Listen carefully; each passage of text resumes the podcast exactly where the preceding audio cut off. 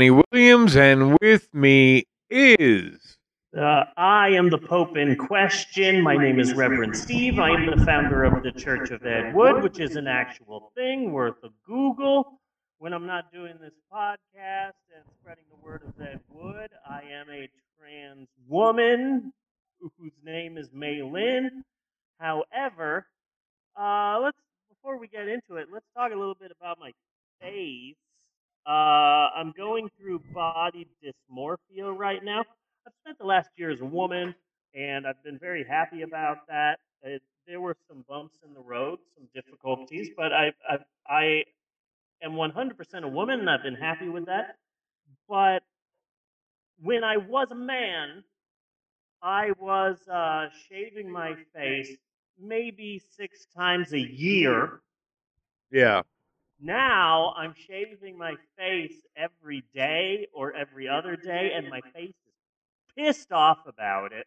And it gets to the fact where, like, I'll shave my face at 10 a.m., and by 10 p.m., stubble's coming out. Like, my face is pissed off that suddenly I'm shaving so much.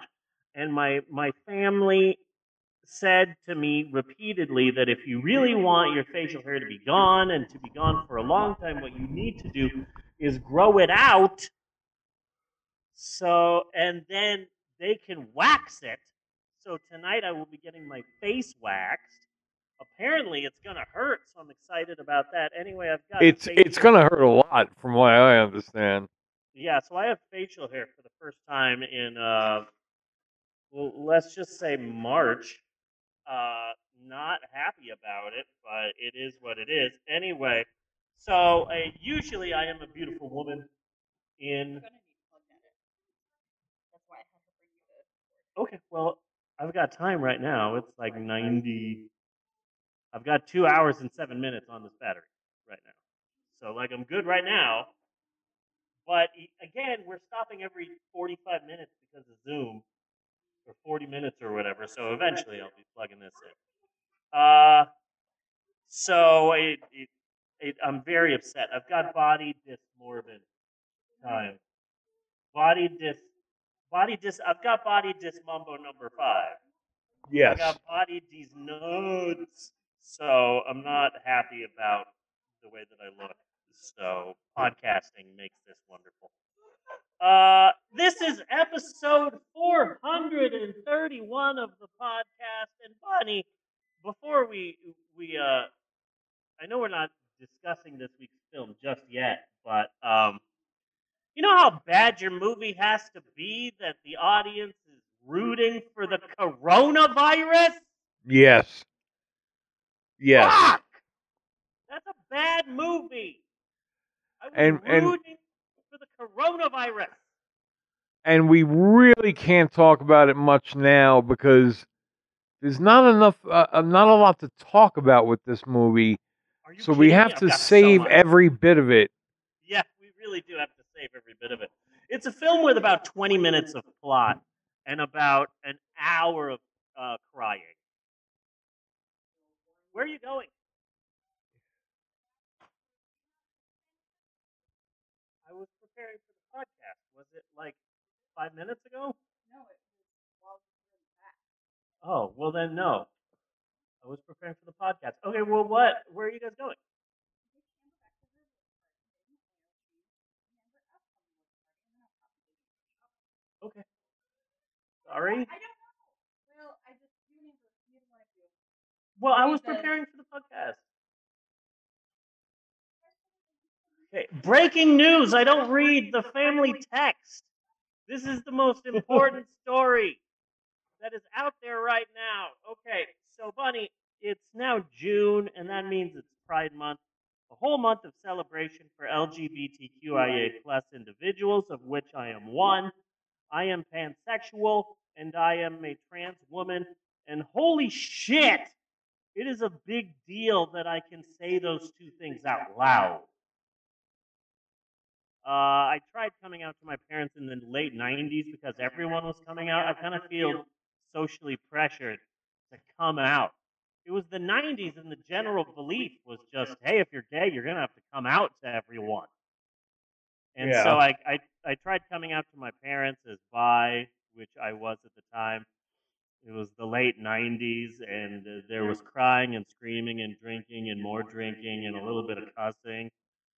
Plus, uh, let's really get into it. I came out because I had just gotten physical with my boyfriend at the time.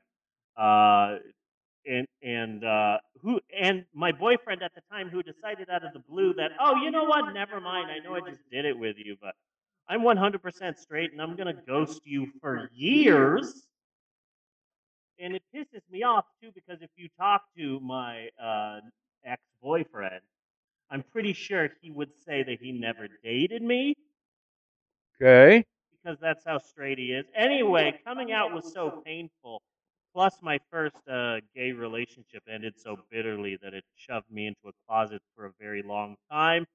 And it became my mindset that, hey, my sexuality, my gender, uh, it's no one's business but my own and whoever I am currently in a relationship with at the time. And that's how I felt through my 20s and 30s. I was in a closet and now I'm out and I'm purposefully trying to be out and be proud about it and to share my pansexuality and my trans femininity and my my my my uh road to transitioning because uh I, I I can help people. A lot of people can't come out and they're afraid to come out and for various reasons. And one thing that I've learned from coming out myself is that a lot of people have messaged me about like, oh, I'm living vicariously through your uh, coming out story, or I tried coming out but it didn't work, and now you know my wife left me, and now I'm back with my wife, and so I'm back in the closet. Or hey, you know I. I can't come out right now, but I, I really appreciate. I hear from a lot of people who are telling me their stories, and and are and so it it can be difficult being out as a trans person. Incredibly difficult right now because Republicans don't have a caravan of illegals to blame everything on, so they're they're blaming everything on uh, trans people. And uh, and now shootings are the result of smoking marijuana. Yes. Never thought that in 2022 reefer madness would be coming back. Yes. Fuck. So, That's uh, how far they're reaching. Yeah, yeah, they're pretty uh, freaking desperate. So I, I'm trying really hard to be really out about everything, and it's uh, quite difficult. But um, I didn't get a single text. You can see this. See, that's the last text I got in the group text. Was this?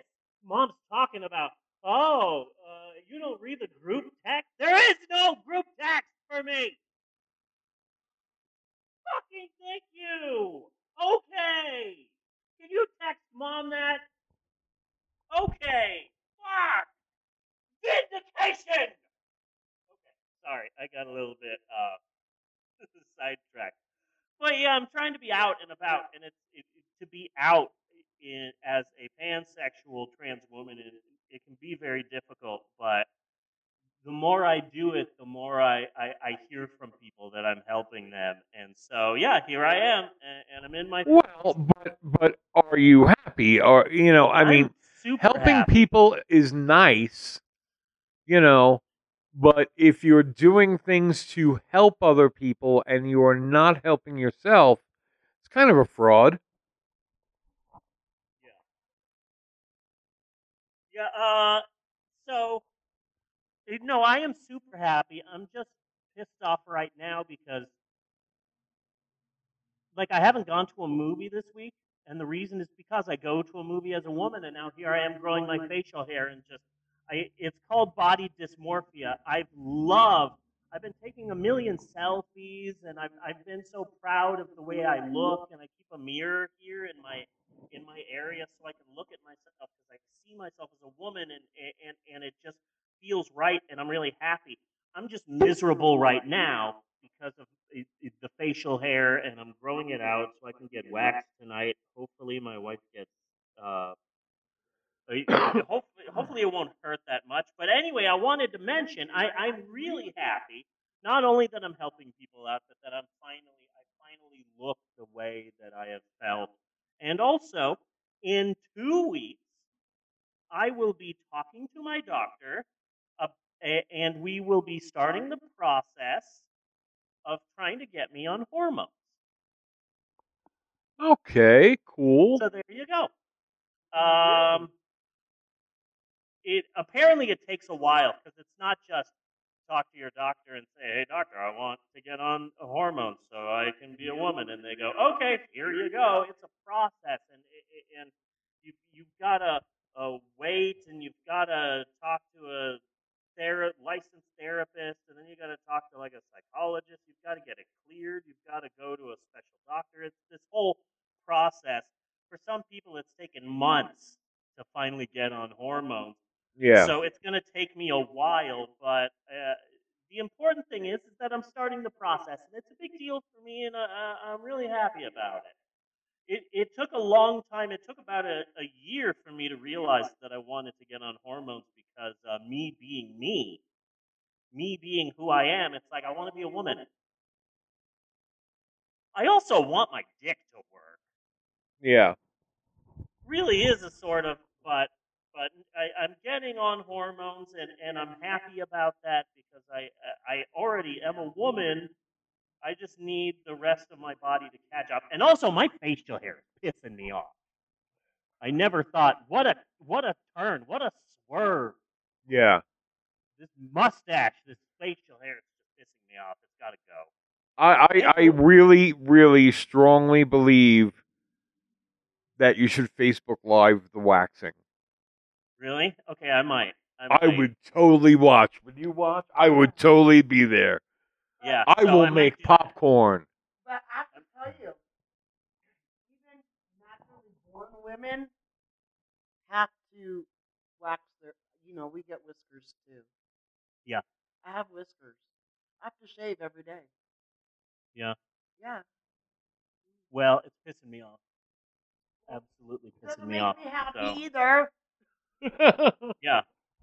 Well, uh, anyway, I might do that tonight. I might do that tonight. So, anyway, happy Pride Month. I, I might make announcements. Sell Nice. tickets. Come to the waxing. Yeah. So we'll. I'll do that tonight. Anyway, this is gonna. Pride- This would be so much better than that scene in Forty Year Old Virgin. Oh God, yeah, I got to remember the name Kelly Clarkson. So in, celebration, happy Pride Month, everybody, and in in celebration of Pride Month, I've got a list. Well, before going to your list, Okay. and seeing as we're on the subject anyway, Yeah. I really want you to realize how this is the most Woodian thing that you have ever done. And you built One a of- fucking church. I built a church around Ed Wood. I now realize that me embracing Ed Wood so much was subconsciously a part of me saying, "Hey, hey, hello, you're a woman," and me just got me just ignoring.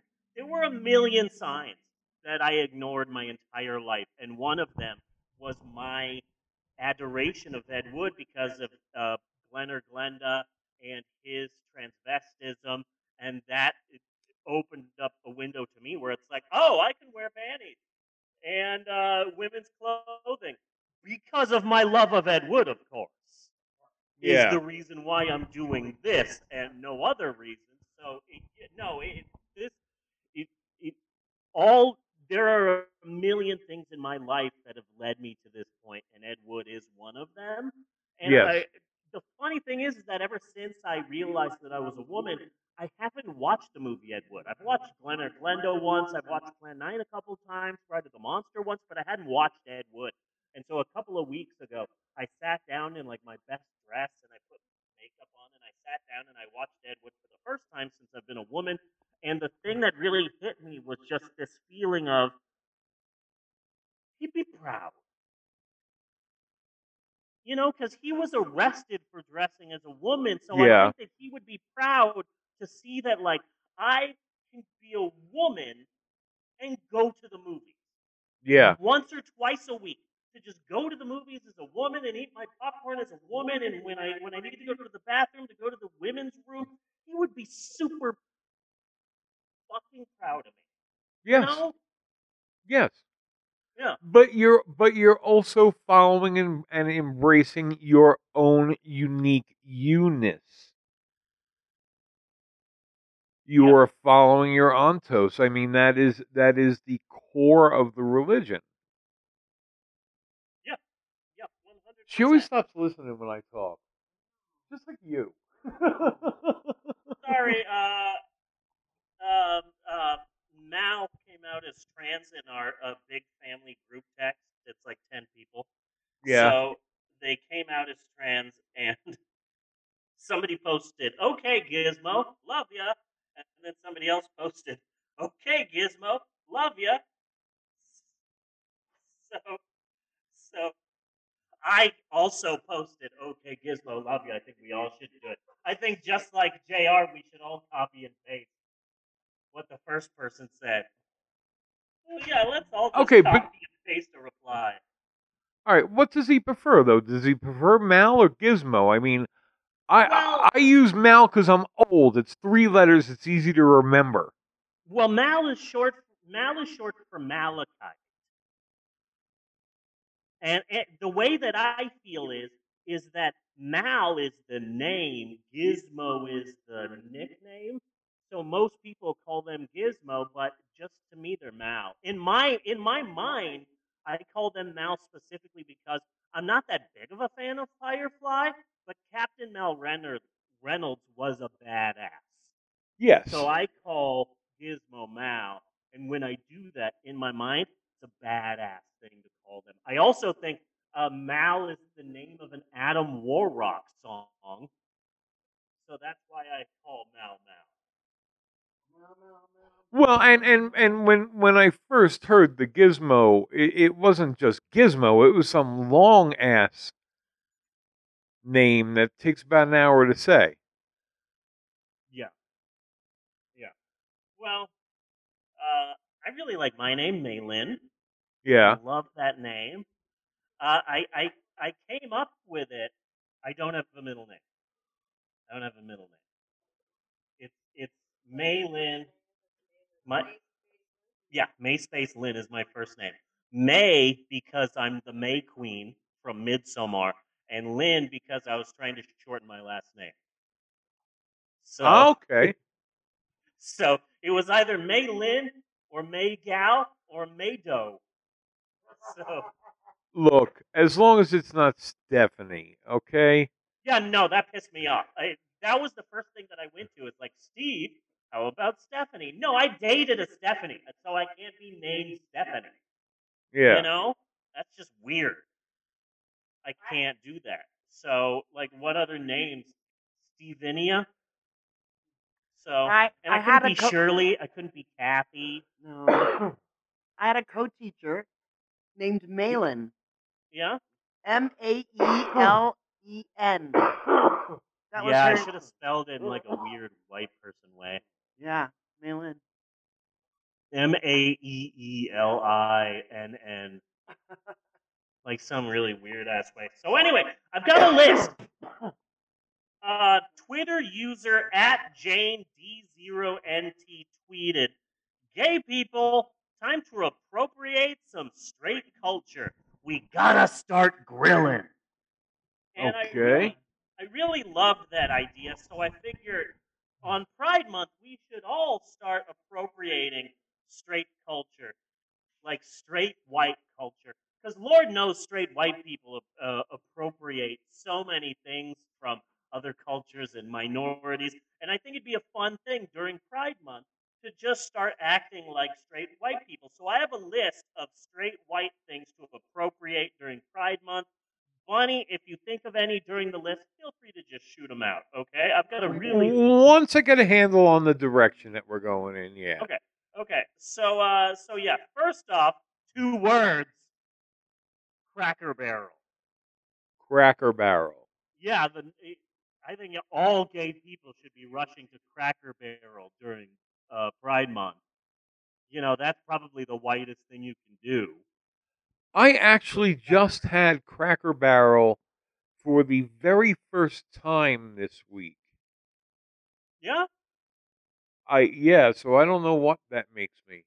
Where where on the spectrum does that put me? And I will say, it's good food. I had this like steak. Oh, it was so good. I- I'm Uh, going I'm- 50-50 on the food there. Yeah. Okay. So uh, here's another thing that you so can do. just be prepared. Just be prepared for emergency food poisoning treatments if you're going to rush the Cracker Barrel. Yeah. Please go ahead, but safety first. Yeah, safety first. Also, plan so many potlucks. So many potlucks. That's another straight white thing to do. Uh, country music. Listening to so much country music. I've got a question. I was listening to some country music the other day. Are there any country music tenors, or are they all bass?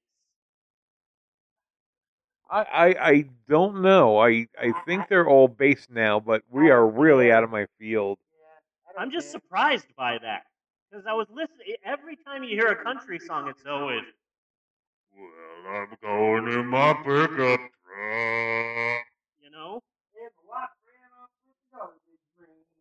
I'm just surprised that you know there aren't a lot of rounding up illegals. You know, in country music, they don't go higher. is what I'm. Yeah. There are not a lot of tenors. Here's another thing, Bunny. I'm gonna pray on it. I'm gonna pray on it. I'll tell you what. I'm gonna I'm gonna pray on it. Okay. I'll get back to you. That's my answer for everything anyone says. Uh, other mother, can we go to the park? Eleanor, I'm gonna pray on it. I'll get back to you. Yeah. Okay. I'll get back to you on that. Uh, here's another thing. Let's all go to the Cheesecake Factory.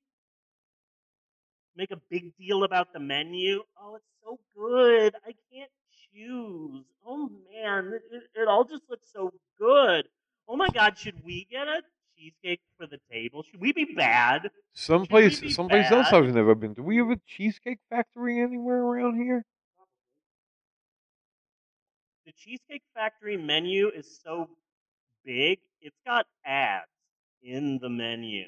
You might think I'm joking. The funny part is, I'm not. The menu Really? has ads in it. That's how huge it is. It's basically an issue of People magazine.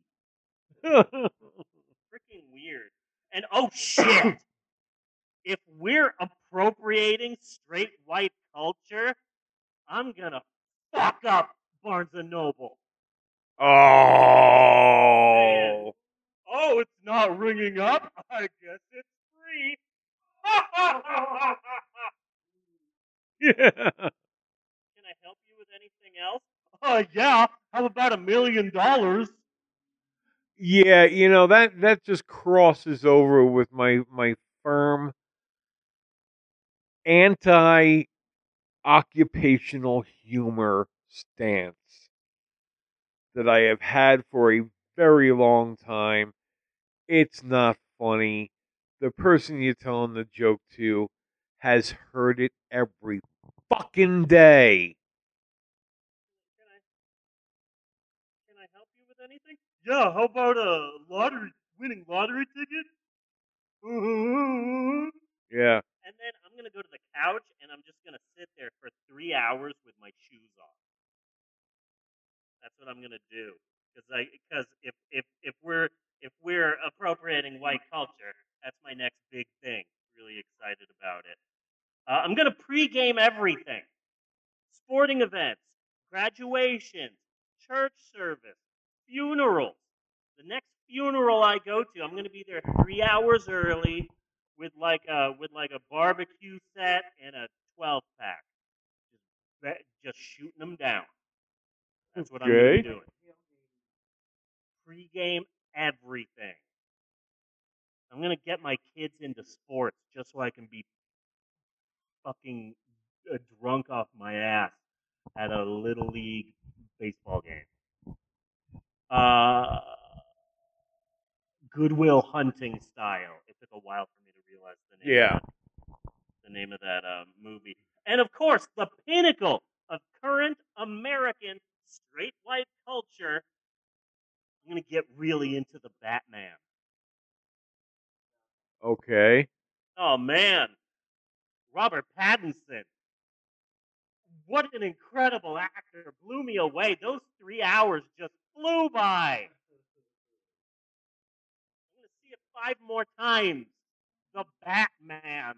I, I I have yet to see it. I have not. Y- you know, there there are like. Oh man, I don't know when when something initially comes out, the kind of praise that it gets, you know, uh, it's all very like surface stuff, you know.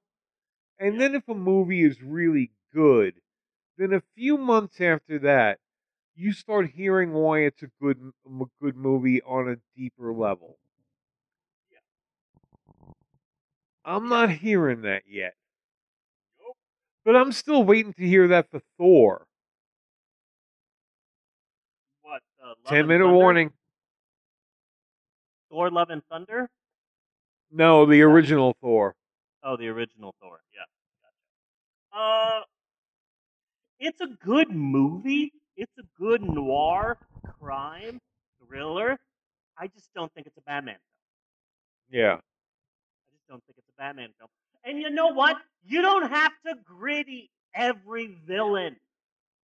Yeah, right? I don't like I don't like serial killer the Riddler. My the Riddler wears an all green fucking suit Yes. With a a fucking- fucking tie. and a fucking dumbass hat like he's a manager at at, at a at a British uh at a British clothing store. Oh, come on. That was one cool ass green bowler. A bowler hat. Yeah. Humphries, are you free? I'm free. That hat, but green question marks everywhere. The fuck. Weird ass, gritty serial killer, the Riddler. No. Jim Carrey. Yeah. And then what was his name from uh, uh the sixties? Tip of my tongue. Tip of my tongue. Frank Gorshin. Yes. Mm, he was a Riddler. See that Uh, that here's- right there. I'm sorry. That right there shows your eight our age difference. Because I was kind of surprised when you said Jim Carrey. Jim Carrey, yeah. Yeah, I was like, what the? F-? Oh, right, he played the Riddler. Yeah. I was thinking Frank Gorshin the whole time. Remember back when Batman movies were fun?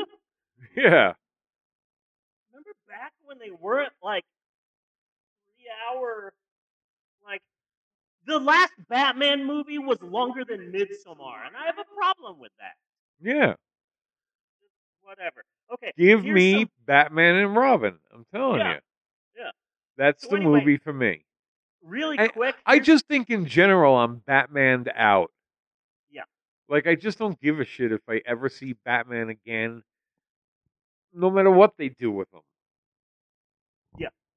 Yeah. I'm fine. Because the Christian Bale movies weren't good. I liked the first one, and then the second one I only liked it because of uh, the Joker. Yeah. Uh, yeah. So so we like that movie for one part of the movie. And not the movie. Heath the Ledger was a yeah. fucking genius in that part. Exactly. And the rest is pretty the- much crap.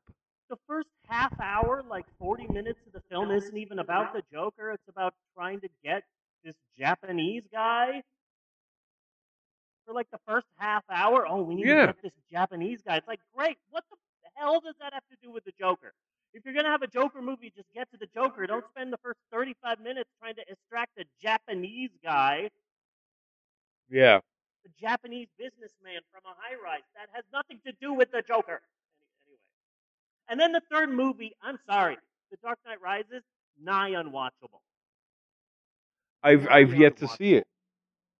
And then at the end, Or at least I don't like- think I see it. I'm pretty sure I have it. And then at the end, Batman's like, I might not make it from from uh, saving Gotham, but I just want you to know, Detective Gordon, I've been fucking Bruce Wayne all along. And Detective Gordon is like, Bruce Wayne?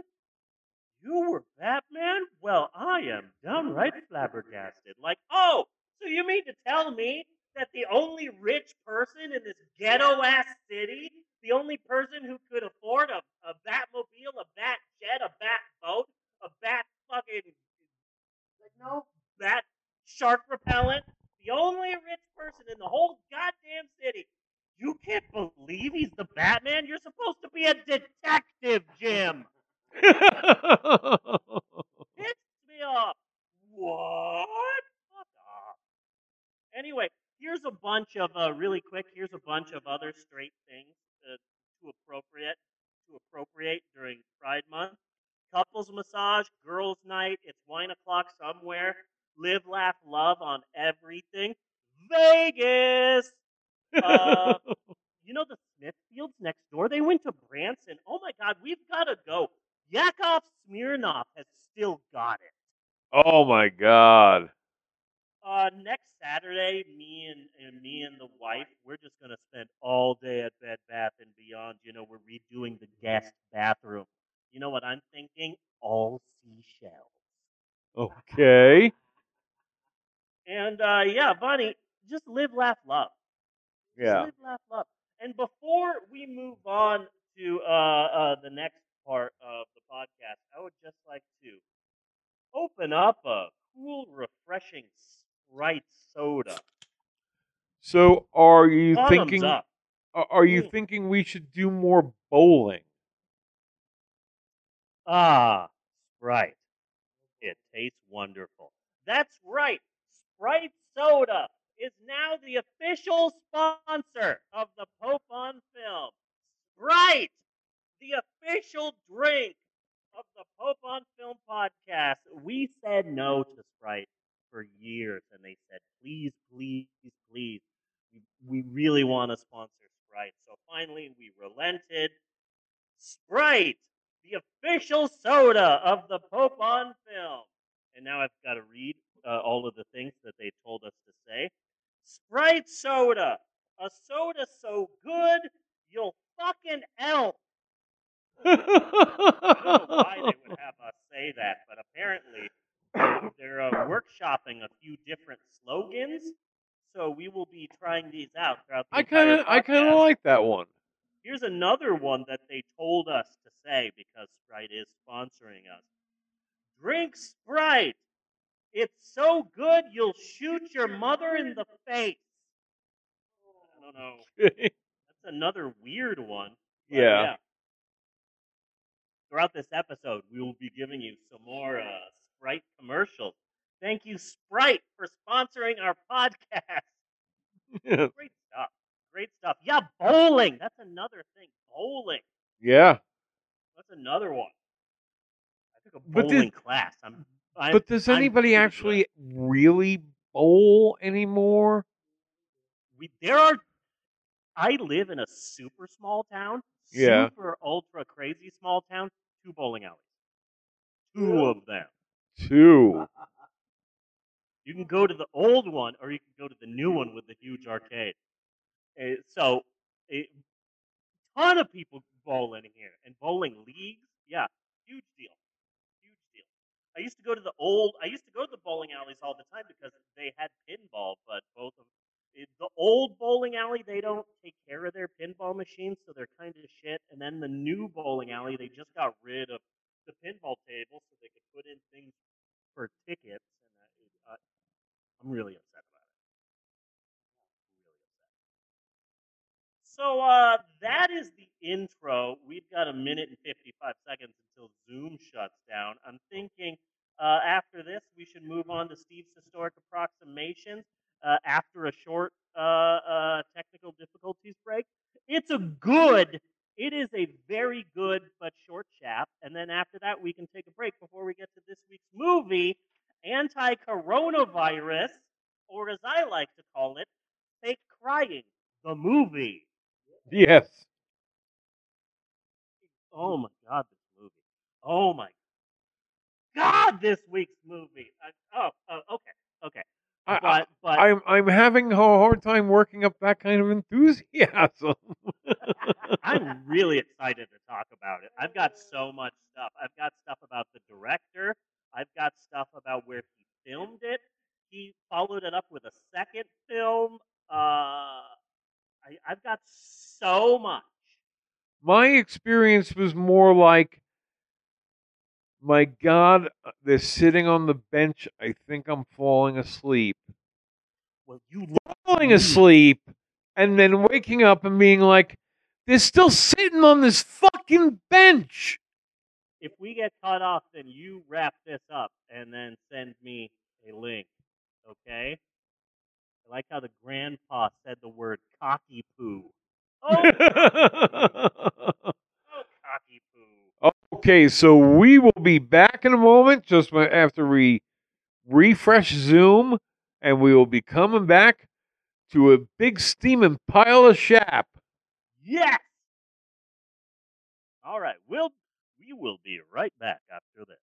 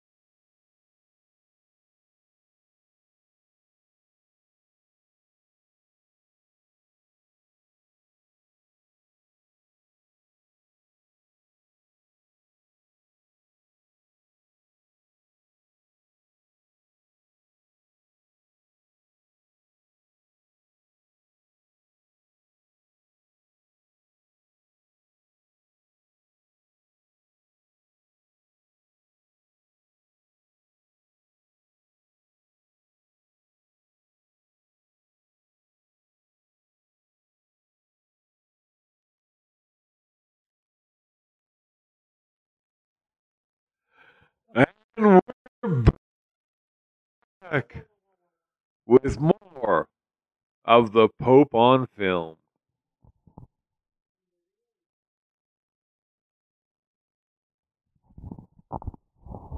Okay, something happened to your sound. Funny! Yeah, there you go. My microphone fell and it messed everything up. Okay. And we are back. If We are like- back. If you're like me, and I know I am, uh, you're no doubt a big fan of this podcast, The Pope on Film. I mean, who is it nowadays, in this day and age, in this economy? Of course, everyone's a huge fan. Who wouldn't be? This this podcast has so much going for it. It's amazing. But only the real fans, the true fans, the hardcore fans who have been with us since the beginning, back when our podcast was just a zine in the 90s. Yes. The Pope on Film zine, exclusively available at Tower Records, Borders, and Radio Shack. You remember those days, Bunny? Oh man, we were we were younger then. We were. We were. We were younger, but A little uh, foolish, a little foolhardy. Yes, very much so. Very much so. Occasionally, hooligans. Hooligans, and then we mm-hmm. became ruffians. Yes.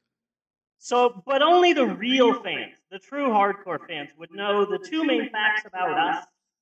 The the two of us, America's hottest podcasting couple, Bunny and Steve. First and foremost, Bunny is the fact that when you're not doing the podcast, you're a professional dancer.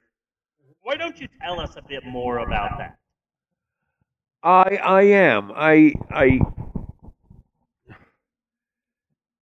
dance has always been something that has been very very special for me.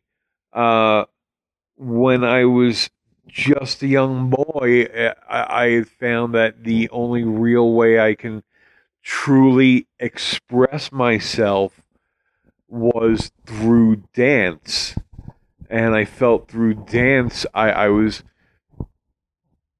communicating what I was on a deeply intimate and personal personal level. Very So very what? very deep.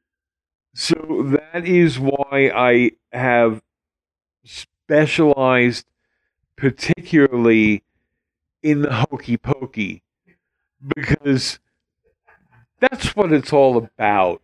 It is what it's all about. It's very true. You're wise. You're a wise man, wise beyond your years. And the second fact that you would know Genie made me lose it. That's all I'm Yeah. saying. Yeah, I heard that.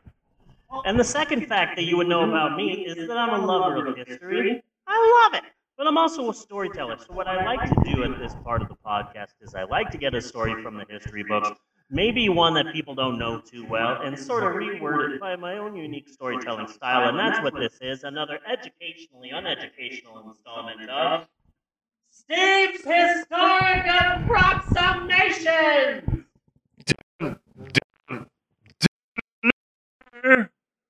Or SHAP as I like to call it, repeatedly, annoyingly, whether anyone wants me to or not. Now, personally, I like the name SHAP. It's short and it's snappy. It's the White Stripes fell in love with a girl of a podcast segment. Anywho, before we get started with this episode of the podcast, I'd like to take a drink of this cold can of Sprite. Ah, Sprite. A soda so good you'll lick a dog's asshole for it. Drink Sprite today. That is it. some good soda. Yeah, well, I'm just reading the copy that they wrote here. I don't know why they would say that. It, personally, to me, it sounds a little bit dirty, but hey, that's what Sprite, our official sponsor, told us to say. They It's- also want It's very to- reminiscent in back of the day, mangled baby ducks. Yes, mangled baby Yes. ducks.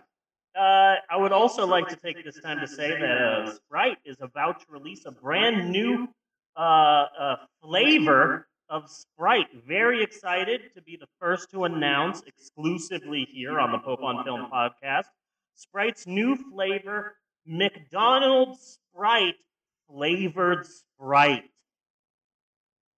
Oh, Very excited 'cause everyone okay. knows that Sprite tastes better at a McDonald's at the soda fountain, so they're finally releasing a McDonald's Sprite flavored Sprite. So I'm really excited.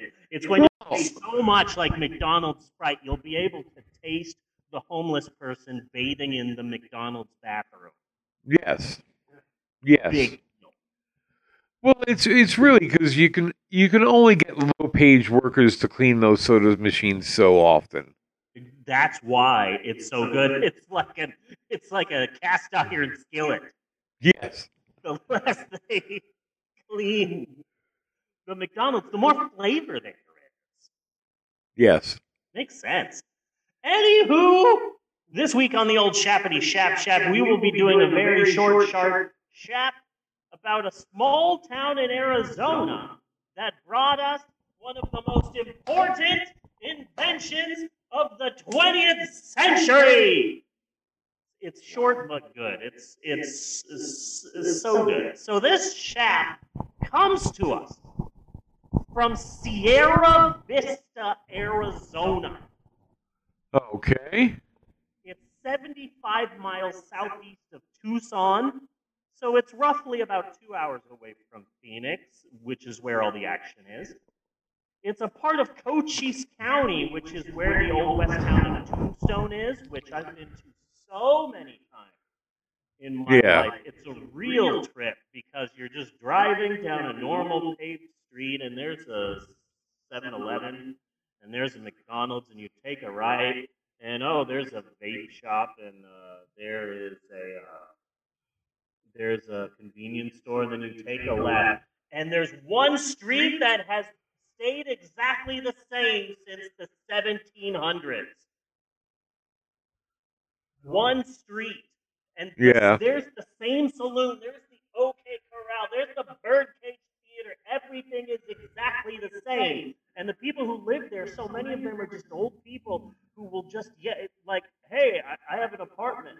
Now I'm gonna get in my Wild West costume and uh, get on my horse and ride into town. And they'll, they're just just imagine like a Renaissance fair, but it's one street and everyone sort of lives there.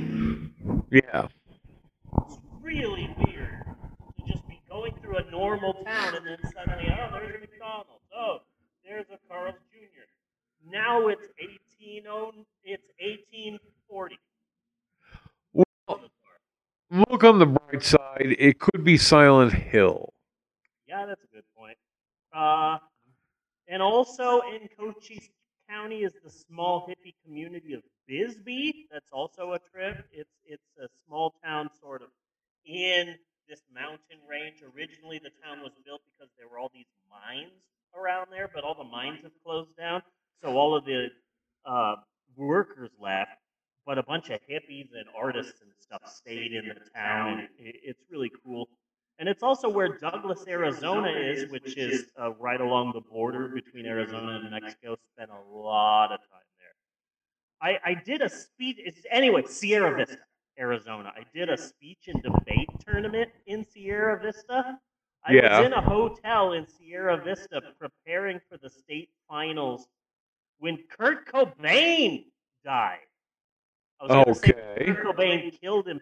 It, when Kurt Cobain's body was found, with April of '94, it was a Friday night when they found his body. It turns out he had killed himself like three days before.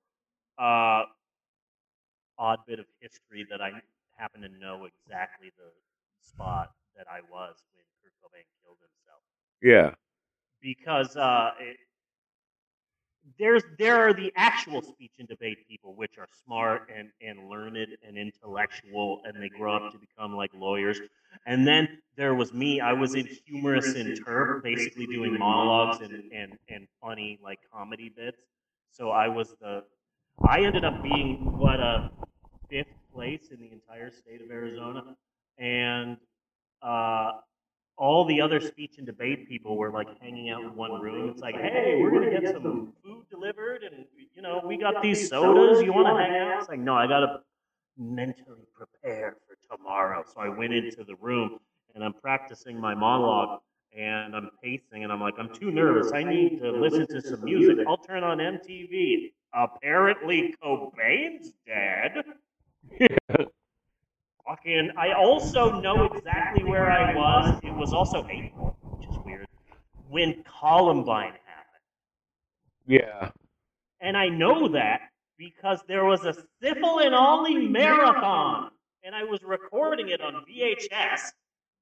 And I'm like making sure to pause the recording during the commercials. I don't want any commercials. Oh, but wait, this is a funny commercial with Tom Green. I'll keep this one on. And hey, maybe I'll turn the channel. And hey, during this commercial break, I'm going to have a little bit of this telenovela on. And uh, okay, maybe during this commercial break, I'll put on a little bit of the news. And uh, here you go. Here's a bit of the Columbine school massacre Sifl and Olly. Ah, okay. So, also, I would be remiss if I didn't mention this for my own personal reasons. I had a crush on a woman named Heather who lived in Sierra Vista. I still do. We're still friends on Instagram. She's Yeah. so attractive. We met at a minority journalism conference in high school. Because high school journalism, a lot of it is just freaking white dudes. So all of the minority uh, people in journalism in high school were invited to go to Tucson, Arizona, to, to U of A, the University of Arizona, for a two-week long journalism conference. And there were only like 15 of us. Yeah. That's how many white people go into high school journalism. But Heather was one of them, and oh man, she was so pretty and so cool, and we would hang out, and I had such a huge crush on her, and she lived in Sierra Vista, and we would write each other letters, and we stayed friends, and we're still friends, and she's we talk to each other, and she's on Instagram, and she's so freaking I she looks exactly the same as she has since I first met her not a lot of other people have. I go see people from high school and they look like they're 60 years old. Yeah. So, okay. So that's the setting. That's the stage. It's Sierra Vista, Arizona. It's the 1970s. So at the center of the city is an army base, and it's called Fort Huachuca. I lived there. You lived in Sierra Vista? You lived No. in Fort Huachuca? I lived at Fort Huachuca. Huachuca. Huachuca with an H. Huachuca Really? with an H. Ha! Huachuca. Yeah, it was originally built in 1877 as Camp Huachuca, and eventually it turned into Fort Huachuca. And yeah, it was an army base, and basically this entire small town was, was built around this army base. And that's uh, Sierra Vista, which is around Fort Huachuca. Jeannie lived there. That's crazy. I was Okay. in fourth grade. Okay, so uh, you might know a little bit of this shack. Don't spoil it for anyone, okay? Okay, okay. Okay. So a bunch of so a bunch of fast food restaurants opened around Fort Huachuca in, the 60s and 70s, and they're like, hey, here's an army and there's all these soldiers, and they're gonna need food. I'm gonna build this. So here's Fort Huachuca, and then there's a Burger King here, there's a Taco Bell here, there's a Wendy's here. uh, Old yellow Wendy's. I miss yellow Wendy's. I miss the Wendy's where you sit down at a table and they had like an old newspaper on the table. I miss old school Wendy's. Okay, and then there's a McDonald's, and then there's a Burger King, and then there's all these fast food places, and they're hoping to cash in on the army base. Ah, but there's a problem because some army bases have this rule. Not every army base, but some army bases have this rule. And it, as it turns out, Fort Huachuca had this rule. The I believe that the Navy this rule is 100%. But uh, not every base has this rule, but Fort Huachuca had this rule, and the rule was your army uniform, your military uniform, that is your work uniform. When you have that uniform on, that means you are a member of the United States Army. I don't want to see you at the Safeway in your uniform. You can't be wearing it at Smitty's, AJ Bayless, Abco, uh, Kmart. No, you are not allowed to set foot in public while wearing your army fatigues. At all, period, whatsoever. You are not allowed to set foot. Important part, foot. These are the feet. It, this is a visual thing, and podcasting is an audio medium. So if you're watching this, hey, you get this, but these are the feet. And you've got it. You can't set your foot outside in public in your army uniform. So the fast food places are doing shit business, absolute shit business, because, uh, oh, hey, it's lunchtime. Great, okay, it's lunchtime, but you're not gonna go get lunch because, hey, you've got a, a half hour to go get food.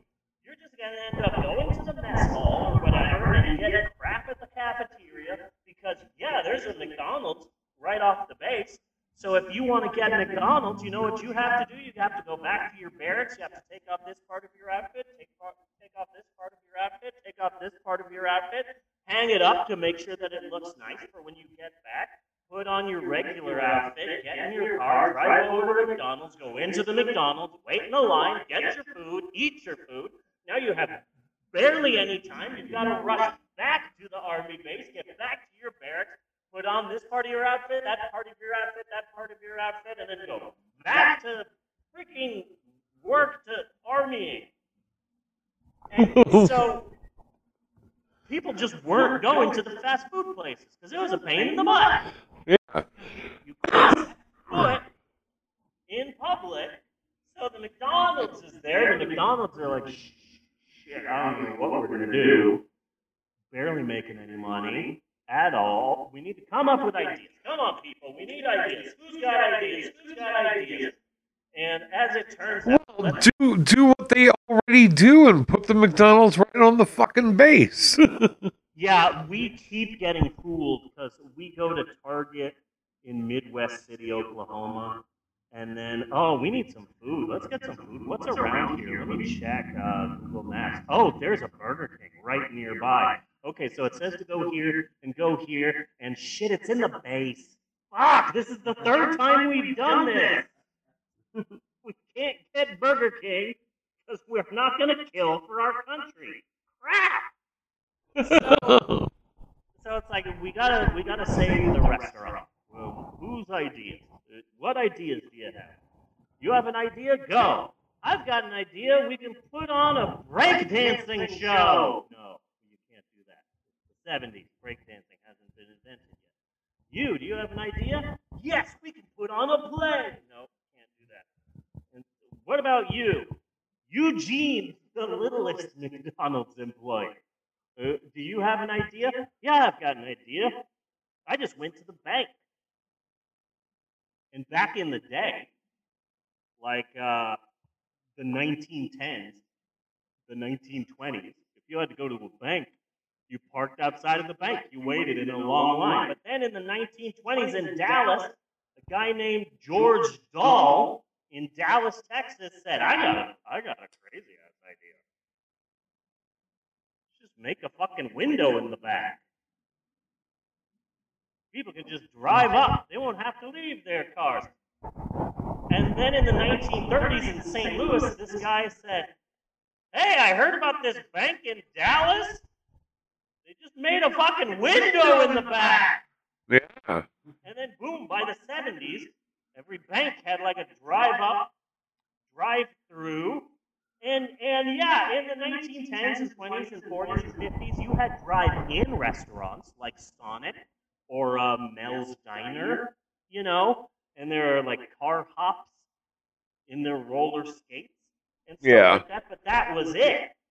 Then in 1920, the first drive-through open. It was created for Kirby's Pig Stand, again in Dallas, Texas. And a few other small time places had very early types of this, but it didn't catch on until Sierra Vista went. I just went to the bank, and that gave me an idea an idea to save the business and make money, and also kind of, sort of, to say fuck you to the army. What if? And no other fast food places have really done this. And no McDonald's. Be the first McDonald's ever, but I got an idea. Let's just fucking open a window on the side. If the army people can't set foot in the base, we need to come up with a way to give them their food where they don't leave their freaking cars. Let's just bank it. We'll open a window on the side. They can drive up, order the food. We give it to them. They can just drive right back to base and eat the food. They won't have to get out of their uniform, and we can make money. So in Sierra Vista, Arizona, the first ever real fast food drive-through opened up in a McDonald's in Sierra Vista, Arizona, and it opened up to make money and to fuck off Fort Huachuca. Uh, The first ever McDonald's drive-through was in Sierra Vista, Arizona, and I find that fascinating. It How about built- that? It was built because Fort Huachuca had a weird ass rule. They don't have that rule anymore. in What year Fort was that? But What year was it? uh, mid seventies. No, what year? Oh, mid 70s. No, we didn't live there then. So we lived there pre McDonald's drive up window. Just saying. Yeah, Pre window. yeah. I find that story to be absolutely fascinating, and I don't think I've ever said this at the end of a show. but I was surprised more people don't know the story. Yeah, man, you know what I love doing at the end of a show? Drinking a nice cold glass of Sprite soda. Yeah. Sprite soda. It's the fucking tits. That's their new slogan. They will be premiering it soon.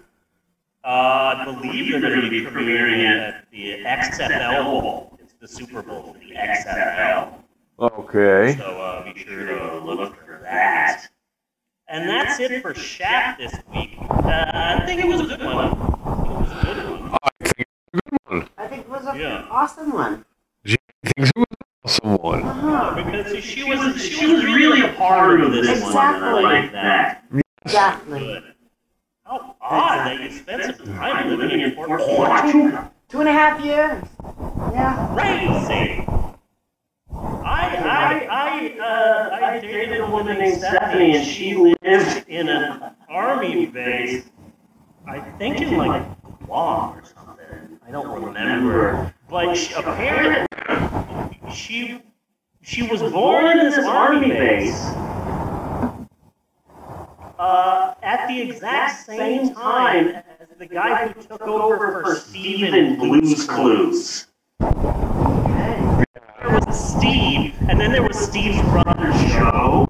Yeah, she was born at that base with Joe from Blue's Clues. They were friends as babies. Okay. find that to be bizarrely odd. And I was the one who figured it out because I was like, I wonder what Joe's doing. Steve has like a music career. His uh, one of his songs is the theme song to Young Sheldon, which I fucking hate. But at least he's out there and he's making music and he's. I wonder what Joe's doing. Oh shit, that's the base that Stephanie was born in. Hold on a second. Hey, Stephanie, were you, were you born in this base? Oh shit. When were you born? Was it this month and this year? Yes? Okay, how did I know that? You were born the same time as Joe from frickin' Blue's Clues! Same place, probably the same doctor. Weird. Anyway. Uh, so that's it for Steve's Historic Approximation this week. Be sure to join us next week for more educationally uneducational fun with Steve's Historic Approximations. And that's and cut on that. Hey! Thinking that we're going to need a new segment called Meter. You because like you're done with shap. No, I mean we don't want to start anything else because Zoom's gonna run out. But like it, it's like we got money on the meter and we're just like hanging out. We're not sure if we you know do we leave yet. Let's just hang out then. Let's just hang out.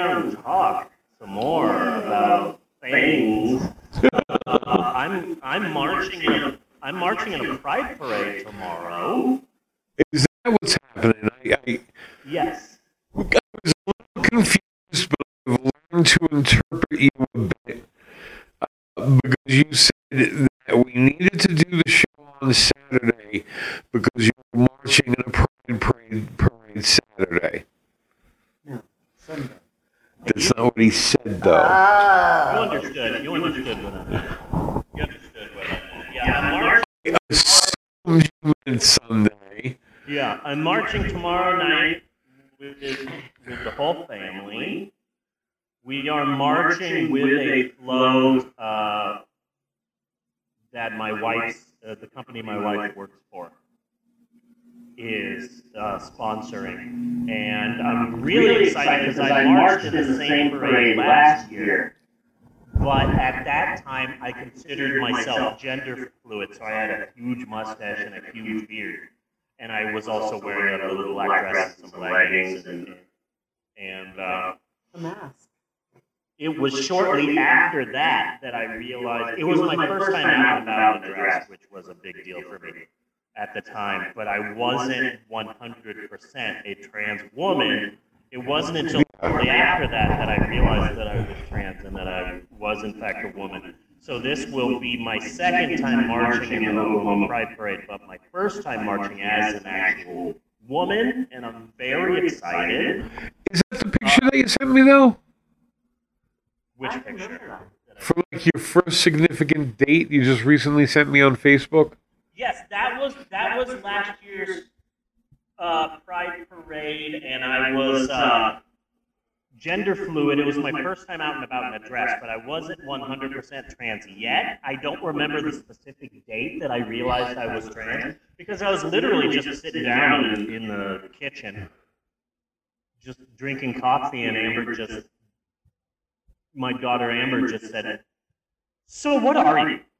And I'm like, what do you mean? And well, what are you? Are you trans? Are you are, are you uh, transvestite? Are you a trans woman? Are you gender fluid? Are you uh, asexual? Are you aromantic? Are you non-binary? Are you a woman? And I, I just, me being like a 40-something is like, okay. I only understood about half of what you said. Yeah. So you're gonna have to run that back again. And then Amber just said just said the right thing, and it was just 100% what I needed to hear at the time. Amber just said, "Okay, when you dress up in a dress in an outfit, do you feel like you're a man dressing as a woman, or do you feel like a woman?" And I went, "I don't know. Let me think about it." Um, fuck.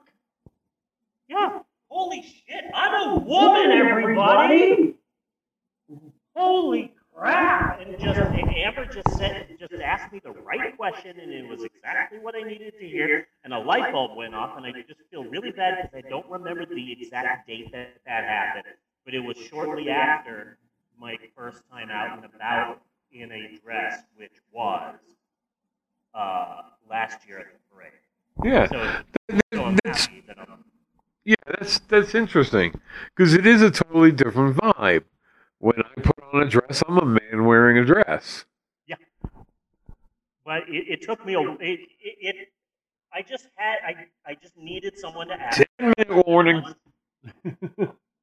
Yeah, once I heard that question, that's when just everything fell into place, and it's like, yeah, no, when I'm when I'm dressed up, I am a woman. I am a woman. That is a big ass deal for me. Okay, I love you.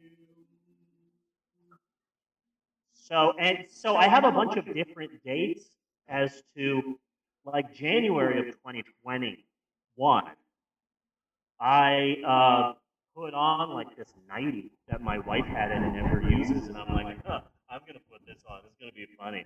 I'm gonna put it on. Ooh, it feels nice. I like the way it feels on me. Oh my god, I'm gonna look at myself in the mirror, and that was the first time that I saw a woman Yeah. in the mirror, and that really like fucked with my mind. So that caused me to, in January of 2021, go to my wife privately and just said, "Hey, I haven't told anyone this. I want to wear women's clothes around the house.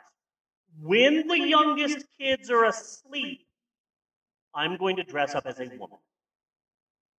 And she said, "Yeah, no problem. I, I fully support you. If you need me to go out and buy you some clothes, I'm totally fine with that." And it was a slow, gradual process. Like maybe around my birthday, around March, is when I said I want to celebrate my birthday dressed up as a woman, but I haven't let my youngest kids see, and, and it's just okay, fuck it. Uh, honey, I'm going out in a dress right now. Will you tell the kids not to make fun of me? So I went out. So then there was the other date, important date, which was March 2021, when I finally came out to the whole family, and just the kids were just on the couch, and uh, Maxwell was watching TV, and Maxwell just went, hmm, and kept watching TV like he, didn't care, which was like a good reaction. And then Eleanor just went,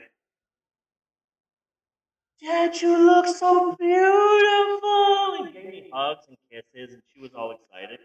And so then the parade I went out about it as a woman, and that was a big deal. And then in September of 2021 was the first time I went to the movies as a woman, and that was a big deal. So I have a bunch of dates, but I don't have a date for the important one, which was when I found out I was trans. So I'm just using when I went the first time out as a woman, even though I wasn't trans yet. I'm considering that my birthday. So uh, June 26th is Maylin's is my trans birthday. Yeah. the way that I'm seeing it. So yeah, I'm really excited to be in this parade. Like it's not like it's not like there's a rush, and Yeah. there's certainly a lot to sort through. I just think that when you find like, okay, here's a really good date, that should be canonized as a church holiday. Yeah, I need to write a lesson of wood. You transfigured for Christ. The Pope of Ed Wood transfigured. Yeah, yeah, it's a pretty. It's, It's pretty. mythic. I just feel more. I just feel happier. Just feel more confident. It just feels like, like my life makes sense now. and I've always felt that the Church of Ed Wood was was uh, ideal for the trans community because, like, like Yeah. the trans community has to self-examine who they are. Where Yeah. The rest of the population really doesn't. They can. I, I could have slid. You know, if I never did any fucking self examining in my life, I still could have passed. You know what I mean? Yeah. I'm better for my self examination, but like a trans person has no choice. It's like right in their face that, like, okay, shit's not adding up here. Yeah. You know? And then suddenly, and then suddenly, it made sense. Like once I realized that I was trans, it's like, oh shit, there's been clues my entire life. I would walk around in my mom's high heels because my dad said, "Oh, wearing walking around in high heels, Stevie, it's the hardest thing in the world. Guys can't do it." And I'm like, "Fucking bitch, hold my beer." And I walk around in high heels, and it's just it's like, "Oh yeah, I can walk no problem in these. These are nice. I'm gonna wear them for the rest of the day." Like one of the toys that, like, I have a hard time remembering my He-Man toys and my GI Joe toys and my GoBots toys, but I sure as shit remember constantly playing with my mom's curlers. Yeah. They just thought those were so cool and trying to curl my hair and just you know wearing women's clothes underneath my clothes even before Ed Wood came out. Yeah. And then, you know, embracing Ed Wood as much as I did, I just wish that now one one thing that has really changed is just the way that I see Glen and Glenda, where it's like, Glen, I am glad that you told me about this. Don't worry, with therapy and counseling and with your girlfriend's help, we'll be able to cure you of this. And it's like, shit, I wish I could just go into that movie and tell Glen, you can just be Glen Yeah. whenever you want. If it makes you happier, you shouldn't think of this as like a sickness that you have to see a psychiatrist for. Just be Glenda. Just Yeah. be Glenda. If makes you happy, then fucking go for it. Gender is is is a, a fake thing that we created to make ourselves feel better. It's not a thing. Time isn't a thing. Money isn't a thing. We just all agree that these pieces of paper and that these bits of metal are worth something. It, money isn't a thing. It's just something we Yeah. invented, just like time and just like gender. So fucking all of these Christians, like, oh, God doesn't make mistakes, and it's like, yeah, okay, take off your fucking contacts. Yeah. I, I, I don't know. I'm, it for me it's just it's just a, a freedom thing like you know y- yes it's nice to understand all the chemistry and biology and all of that but like how about just because you fucking want to and this is supposed to be a free country. and it doesn't hurt Yeah. I don't give a fuck if somebody wants to be a toucan It's 2021. It's the future. My son and his cousin are currently in my son's bedroom with virtual reality heads on, pretending to be superheroes in a virtual world. We're in the fucking future. yeah A deadly pandemic that has killed a million Americans. Fucking cares what bathroom you go to? What gender you have? It doesn't fucking matter. It's the future for shit. Because, because we're still us back to primitive chimps 50s. Fuck. because we're still just primitive chimps afraid of anything different and and we're so focused on that we haven't even touched on shit that really has potential of killing us When I think of trans people, what I really think is that uh, trans people like Mal and I, we're 3008. And the cishet community, they're 2000 and late. That's what I think. Mal and I are will.i.am and Fergie, and straight white Christian are whoever the other black peas are. okay Apple D Dap, and some other guy. Taboo. I remembered them because they are both in this SNL skit. We are the other members of Black Eyed Peas. I am Taboo. My parents named me that after playing the board game Taboo. Okay, so, so this was a good first episode of the Pope on Film Running the Clock. running the clock yeah good. I liked that. I got a lot out of waiting, that. waiting out the meter Okay, so we are going to be taking a break now, and then we're going to be moving into Act Two of the podcast, wherein we'll be talking about this week's film, the 2020 COVID exploitation film Anti-Coronavirus by director Mitesh Patel.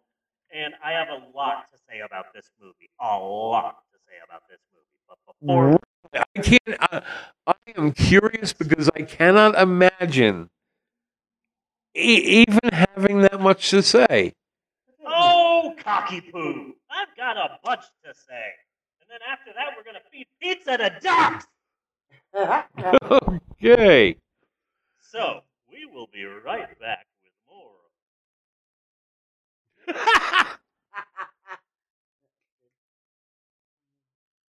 not seen him look so relaxed and happy. yeah. Seriously.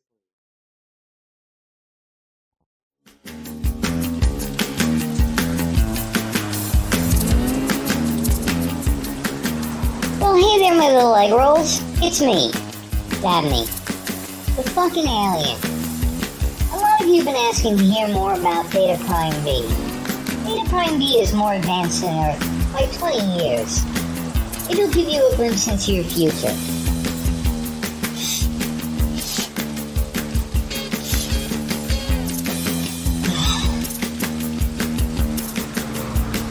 We have more disease and ecological catastrophes than you can imagine in your darkest dystopian nightmares.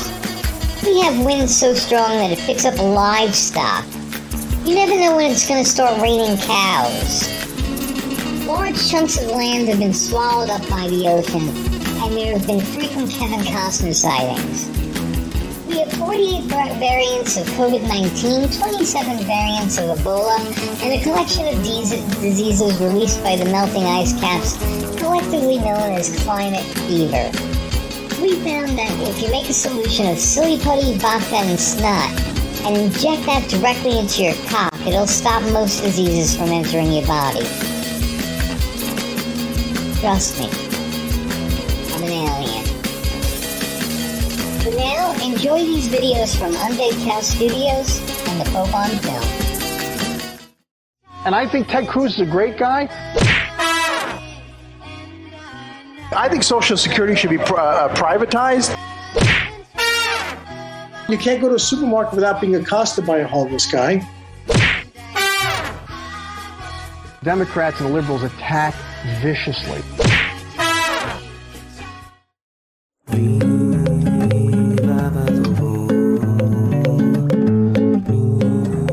Hello, everybody. It's me, Reverend Stephen. Today, we're going to be doing a little taste test. I live in Oklahoma, more specifically, Shawnee, Oklahoma, which is where the first ever Sonic drive in restaurant was uh, started.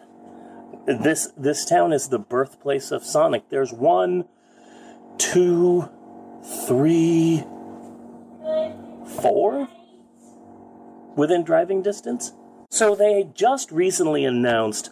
I say recently, a couple of months ago, they announced that they were working on a hard seltzer because everything has to have a hard seltzer now. Everything. They're going to make the blood of Christ hard seltzer. Everything has to be a hard seltzer. And I've been looking and looking and looking for it because I, I feel that Sonic food is okay. It's fine. Cat? No! Fuck off! Stop getting on my goddamn computer. Sonic food is fine. It's okay. It's alright. But what keeps bringing me back to Sonic is two things cherry limeade and ocean water. So today I found Sonic ocean water hard seltzer. And uh, I, I have, it's 5% alcohol per volume, 100 calories, and one gig of sugar. One gig of sugar. They they also sell it in a variety pack. It kind of smells like ocean water. They also sell it in a variety pack, and what I've heard is that two of the variety pack are great, and the others are shit. And so you're stuck with a bunch of uh, drinks that you won't ever want to drink. So I figured since o- ocean water and cherry limeade are the absolute best drinks at Sonic, that it's a 50 50 chance that I'll like this. Anyway, let's give it a try. Down the hatch. You're just doing a little dance on the side? Oh, for the dog. Okay, yeah, you gotta do a dance for the dog.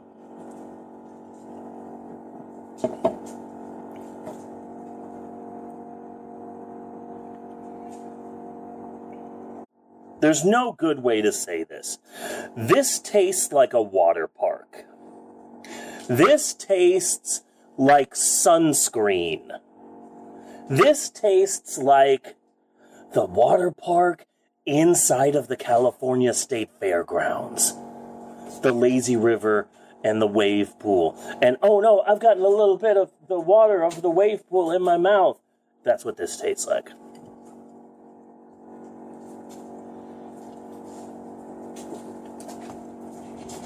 But I don't know, it does taste like ocean water.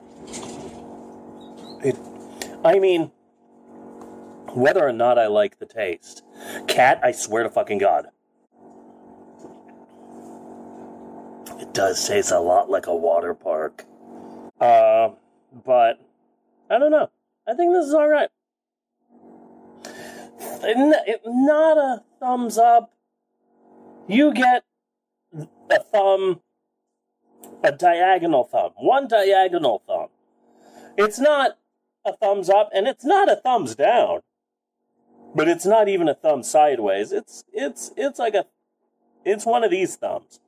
I wouldn't go out and buy another 12 pack, but if my choices were a Budweiser and this, I'm getting this. So, there you go. Sonic Hard Seltzer. These are hard to find. I've been looking for them for the longest freaking time, and I finally found one. So if you can, if you can find one, just get it, just to try it. This is all right. I'd rather have this than a freaking LaCroix. I can tell you that. Rather have this than uh than uh what is that thing that all the freaking white people are drinking? White Claw. White Claw. Rather have this than a White Claw. This has more taste to it. Wow. I look good right now. Hey. Excuse me. Anyway, so that's my taste test. Sonic, hard seltzer, ocean water. It's alright. It's alright. Thanks for watching. Be sure and like and subscribe. See you later.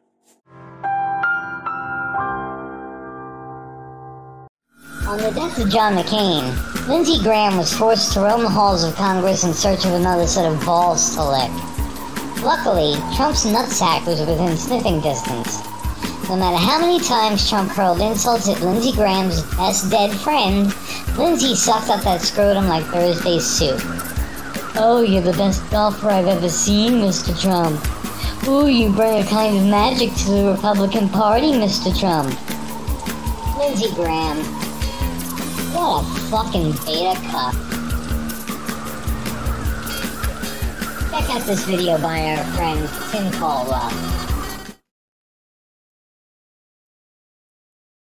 In the village of Santo Palo, there is celebration.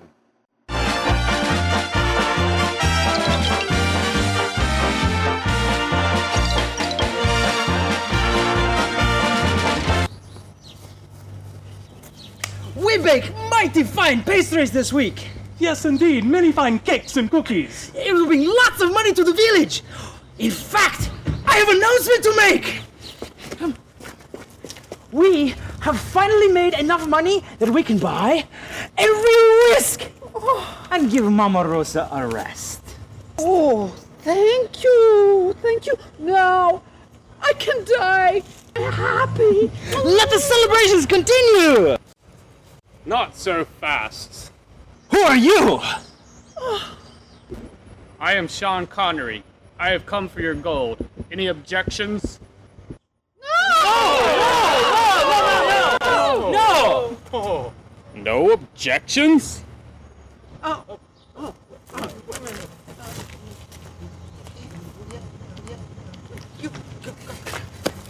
Senor, we are a poor village of bakers. And one prostitute.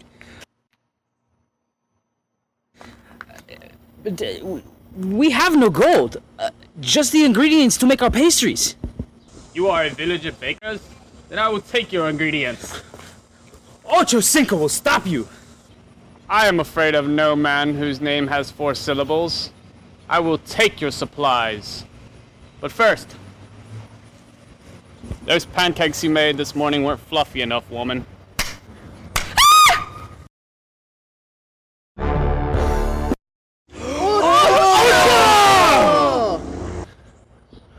Dares take these ingredients from these people? I do. Then I shall stop you.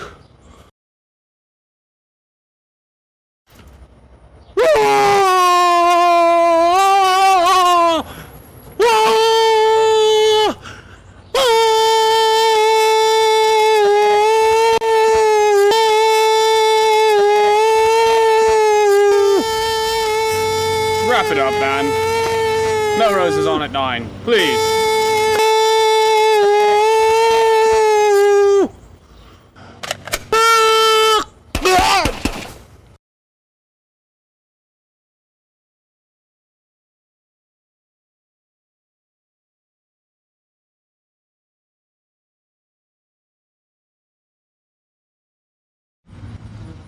Do you think he's dead?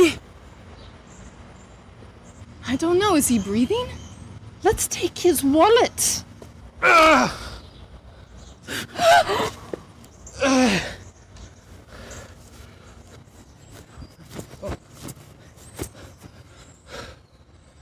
Who did this to me? It was that gringo, Sir Ocho.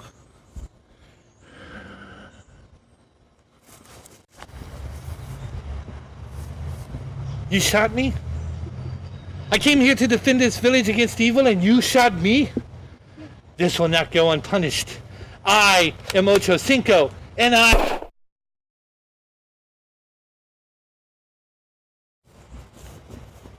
You shot me again. Who do you think you are? Don't you know guns are.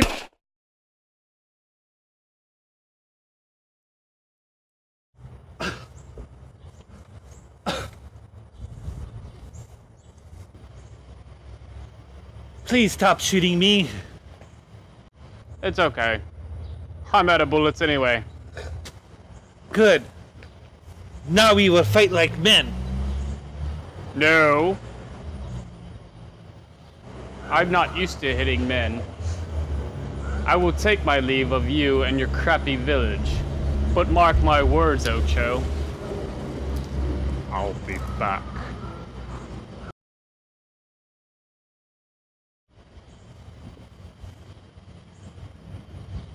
I won. Ocho,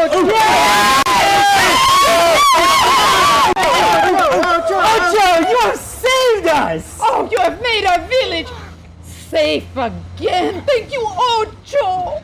I will always protect this village against the gringos and the vampire wizards. There are lots of things a woman does not need, but every woman needs a man.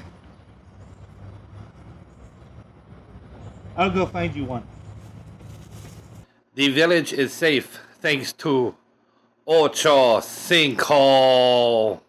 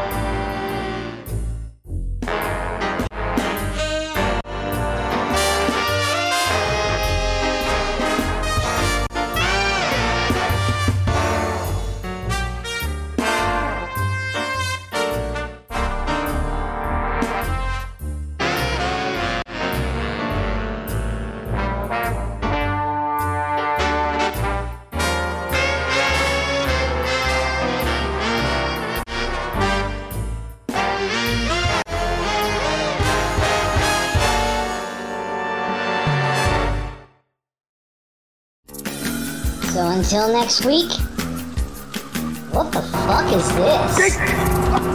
Hi! Hi! Hi! Hi!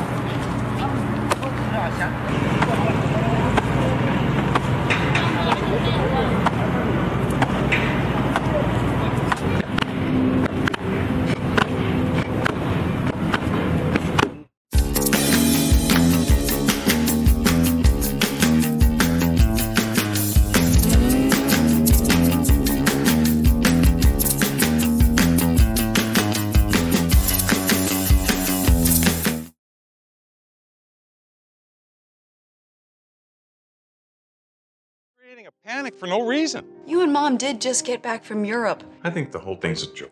It's no worse than the flu. Babe, it's gonna be okay. She's concerned he might be sick. Dad seems like a healthy guy. I'm sure he'll be fine. Is he gonna be alright? We're not sure, Sarah. 103.5? That's not good. Oh my god! We're basically all in chaos right now because of the The true test of faith is not what we do when Times are good, Why do you keep telling me to not be afraid? I'm afraid. but what we do in times of despair, What's happening? it's just a matter of time. Fear is gonna be our new enemy. Ultimately, it's up to you and your will to want to survive.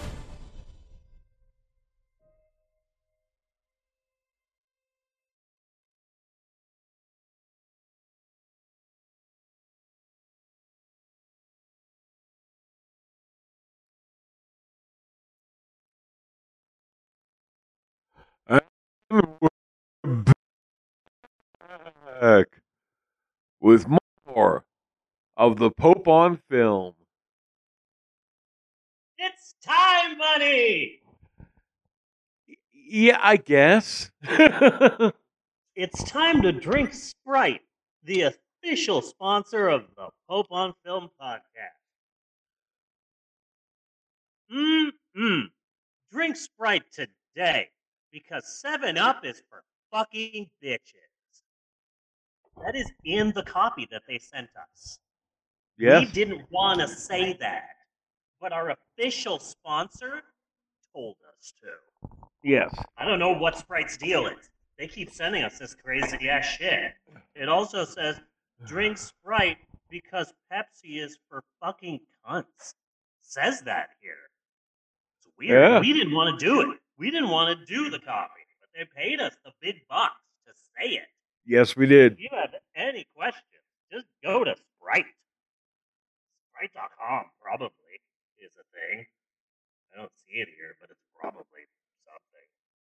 Yes, Bunny, my friend, my brother, my some third thing. It is time once again for all of us here at the Pope on Film podcast. That burp was brought to you by Sprite.com. To casually saunter our way into the second half of the show, and it is said second half wherein we finally and eventually get around to discussing our all new compilation of the greatest hits of the 60s and 70s on three LPs or two cassettes, but it is not available in stores. So call our toll free number now because operators are standing by. Movie of the week! And this week we continue our summer long look at the new genre of COVID exploitation films with a look at the atrocious 2020 COVID exploitation film, The Birdemic of COVID, the Mitesh Patel film, Anti Coronavirus, aka uh, Fake Crying the Movie. And uh, let me let me get this right. Uh, this direction? Yeah.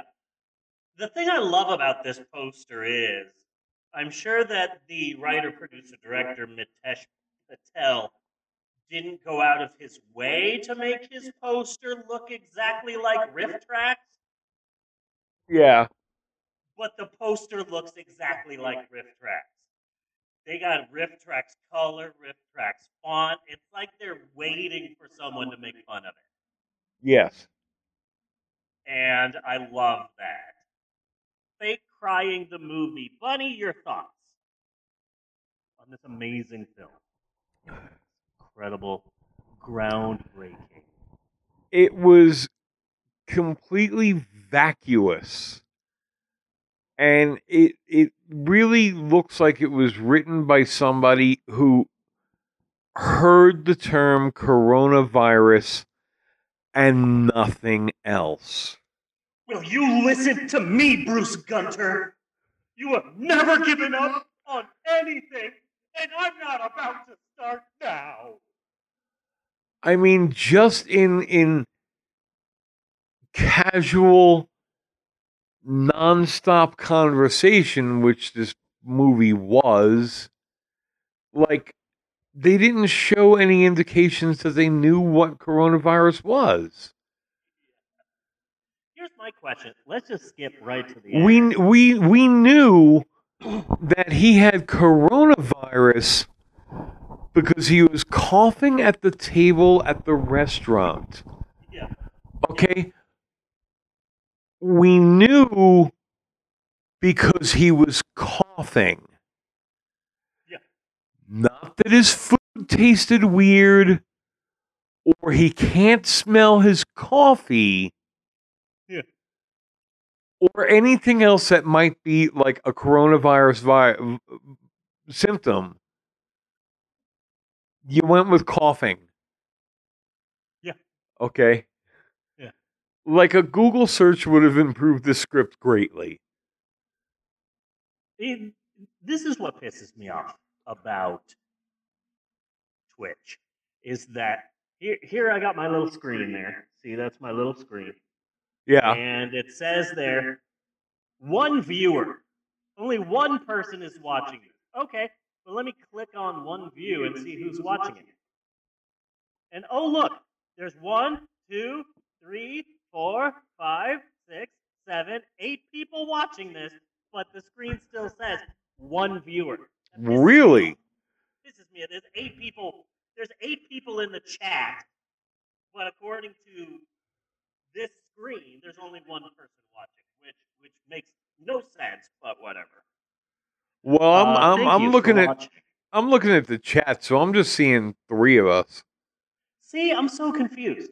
I'm so confused. Okay, let's skip to the end of anti-coronavirus. The film ends with a big question, a big question, and I'm going to go ahead and ask you this, Bunny. What cures the coronavirus? Is it prayer or is it feeding pizza to ducks? Oh, it's definitely the, the feeding the pizza to ducks. I don't know. I feel like it might be prayer. Yeah.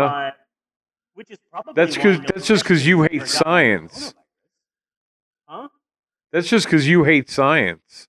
Yep, I do. I hate science. Okay, before we really get into it, Bunny, you might be wondering why this movie sucks so much asshole. Well, let me nip that in the bud right now. Uh, well, the- it it stars the My Pillow guy for one. yeah. Uh, the, the movie was filmed in and around Chandler, Arizona. Uh, and the star of the film is from Tucson, Arizona. Right there. The film makes sense. There's a stink of Tucson around this movie. There's a Tucson, a distinct Tucson stink. And I watched the film the first time. I'm like, huh, this seems familiar. There's a, there's a.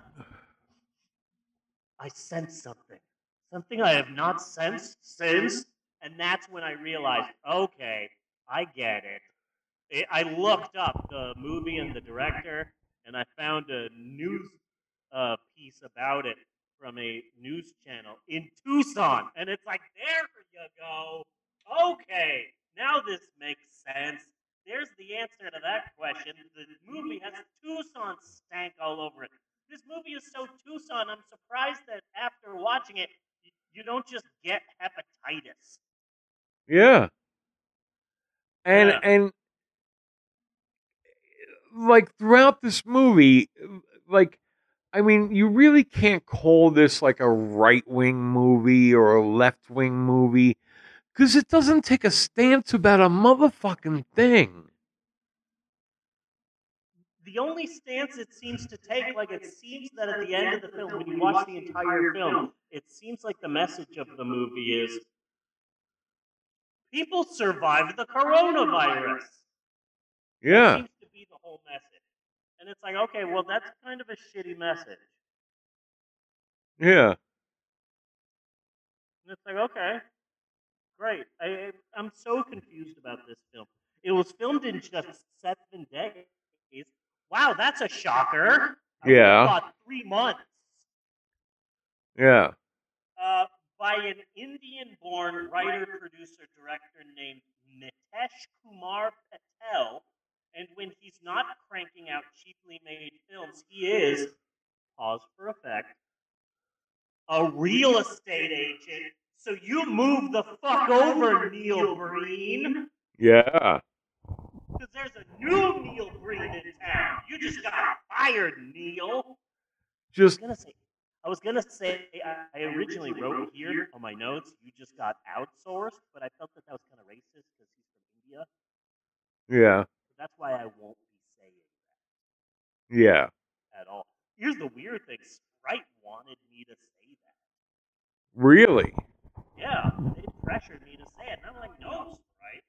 I know you're the official soda of the Pokemon on film. But yeah, they, asked, they asked for some weird demands. They said that, that you needed to be naked for the whole episode, and I put my foot down. Oh, thank you. Said, no, Bunny only gets nude time around Jeannie and me, not around everybody else. Right. I put my foot down for you. Sprite, now with 20% less ass. Right. It's another thing they sent in the copy for us to say. He is actually, uh, Mitesh Patel has cranked out two COVID exploitation films. I haven't found the second one yet, yet, but it's a film from last year called House of Quarantine. Oh. So here's the plot. It's about I, I hope Mitesh found Google for the second movie. I, I, I don't know about that. Uh, it's about a team of nine actors and filmmakers making a movie in a house, and then they're quarantined because one of them, they don't know who, but one of them has COVID, leading to, and I quote, a desperate battle for survival. So I'm really excited about that. In my head, Okay. Yeah. in my head it sounds like remember like uh so like 1994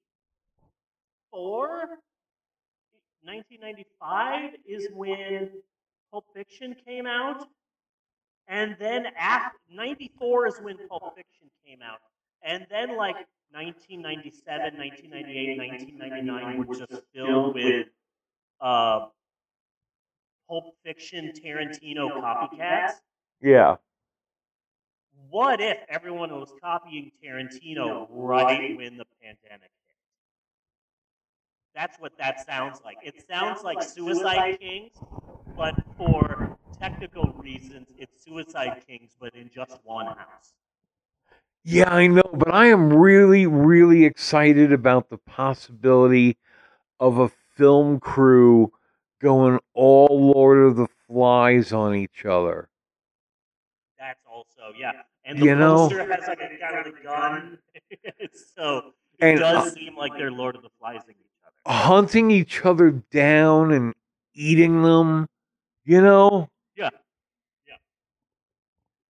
Uh, so eh, oh, here's here's here's something I'm real excited about. Last week. Oh, oh, wait, wait, wait, wait, wait, wait, wait. We can even we can even play with this a little more, okay? Like so, like you're shooting a, a straight movie, okay? And then the cameraman gets eaten. So now an inexperienced person has to start working the camera. That's a good. Yeah, that's good too. So now we could like, you know, do fucked up Dutch angles and screw around with the focus and everything. Yeah. So That's uh, the same thing I did with Bill and Ted and the X File movies and a few other movies and things like that, where I've just gone ahead. This movie can now never ever live up to my expectations. yeah, basically, you built it up. Not that it had a shot to begin with. I hadn't watched Mac and Me for so long, and everyone just said, "Oh, the worst film of all time, so bad. This is so bad." I saw it as a kid. Oh, this is the worst. And finally, when I saw it, I'm like, eh. Because Yeah. I had the fore, because I had the forethought of thinking like, okay, this is during that period in time of like a like like a Trumpy. You can make magic things happen when everyone was trying to copy ET. So like, okay, it makes sense that you would make this film. yeah. I just hope that people remember that about like Tarantino and other movies like that. I'm really, I'm really worried about Top Gun being Top Gun Maverick being such a hit. I'm so worried that now everyone's going to go through the 80s and 90s and pick out these tiny little movies. And so now, like two years from now, we'll be getting like a big budget reboot of War Games, you know, and like shit Yeah. like that. That like suddenly everyone's going to be picking out these tiny little things that like, God damn it, no, don't do that. The the the the moral of the new Top Gun movie being so successful is not let's reboot more things. Please no. Because it's like, fuck, okay. What other 80s, 90s movies? You gonna remake Armageddon? I don't know. See, I, I, I, Deep Impact? Tom Cruise is one of those faces, has become one of those faces. Like I can't, I just can't even look at you. You know, I mean, I, I can't even look at you. He's turning 60 next month. And he is one puffy little Botox bastard, ain't he? Fuck! More people should be talking about this. Like I can't look at him like I can't look at Bruce Willis. You know, I look at Tom Cruise, I just see a completely fucking horrible Scientologist, and I see I see Bill Cruz, uh, the other fucking guy I mentioned, Bruce Willis in in the MAGA hat on whatever show that was. Yeah. I don't, I forget if it was Letterman or whoever. Yeah, upsetting. Uh, so, oh, so last week I mentioned that uh, our summer of COVID exploitation, that these movies are, we won't be just watching direct to DVD films because these films are way too cheap to be printed on a digital video disc. And I jokingly said that these are more like direct to Tubi films. Yeah. Anti Coronavirus and House of Quarantine are both available to watch right now on Tubi TV. Oh, you found House of Quarantine. It, according to my uh, Bing search, it is available on Tubi TV, but I haven't gone to Tubi to check myself because why would I check for a Mitesh Patel film? Yeah. Because that would require effort. Yeah. But yeah, apparently it's supposed to be there. So once again, my psychic powers have manifested themselves. I'm not saying that I'm psychic. I'm just saying that I have more proof that I'm psychic than actual people who claim to be psychic. Yes. I'm not saying I'm psychic. I'm just saying there's a lot of fake ass psychics out there, and I have more proof than they do. The day that I was robbed at gunpoint at the bookstore, before I clocked in, I posted on Facebook, and it is there as proof that I said, I feel nervous, like something bad will happen today. And then I got robbed. That is more direct proof of psychic powers than famous fucking psychics that you will see out there. I'm not saying I'm psychic. I'm just saying there's more proof out there. So here's the thing about filming your movies in Tucson, Arizona. Mitesh Patel is cranking out cheap movies using whatever actors he can find in, in Arizona and in, whatever actors he can find that he can pay the least.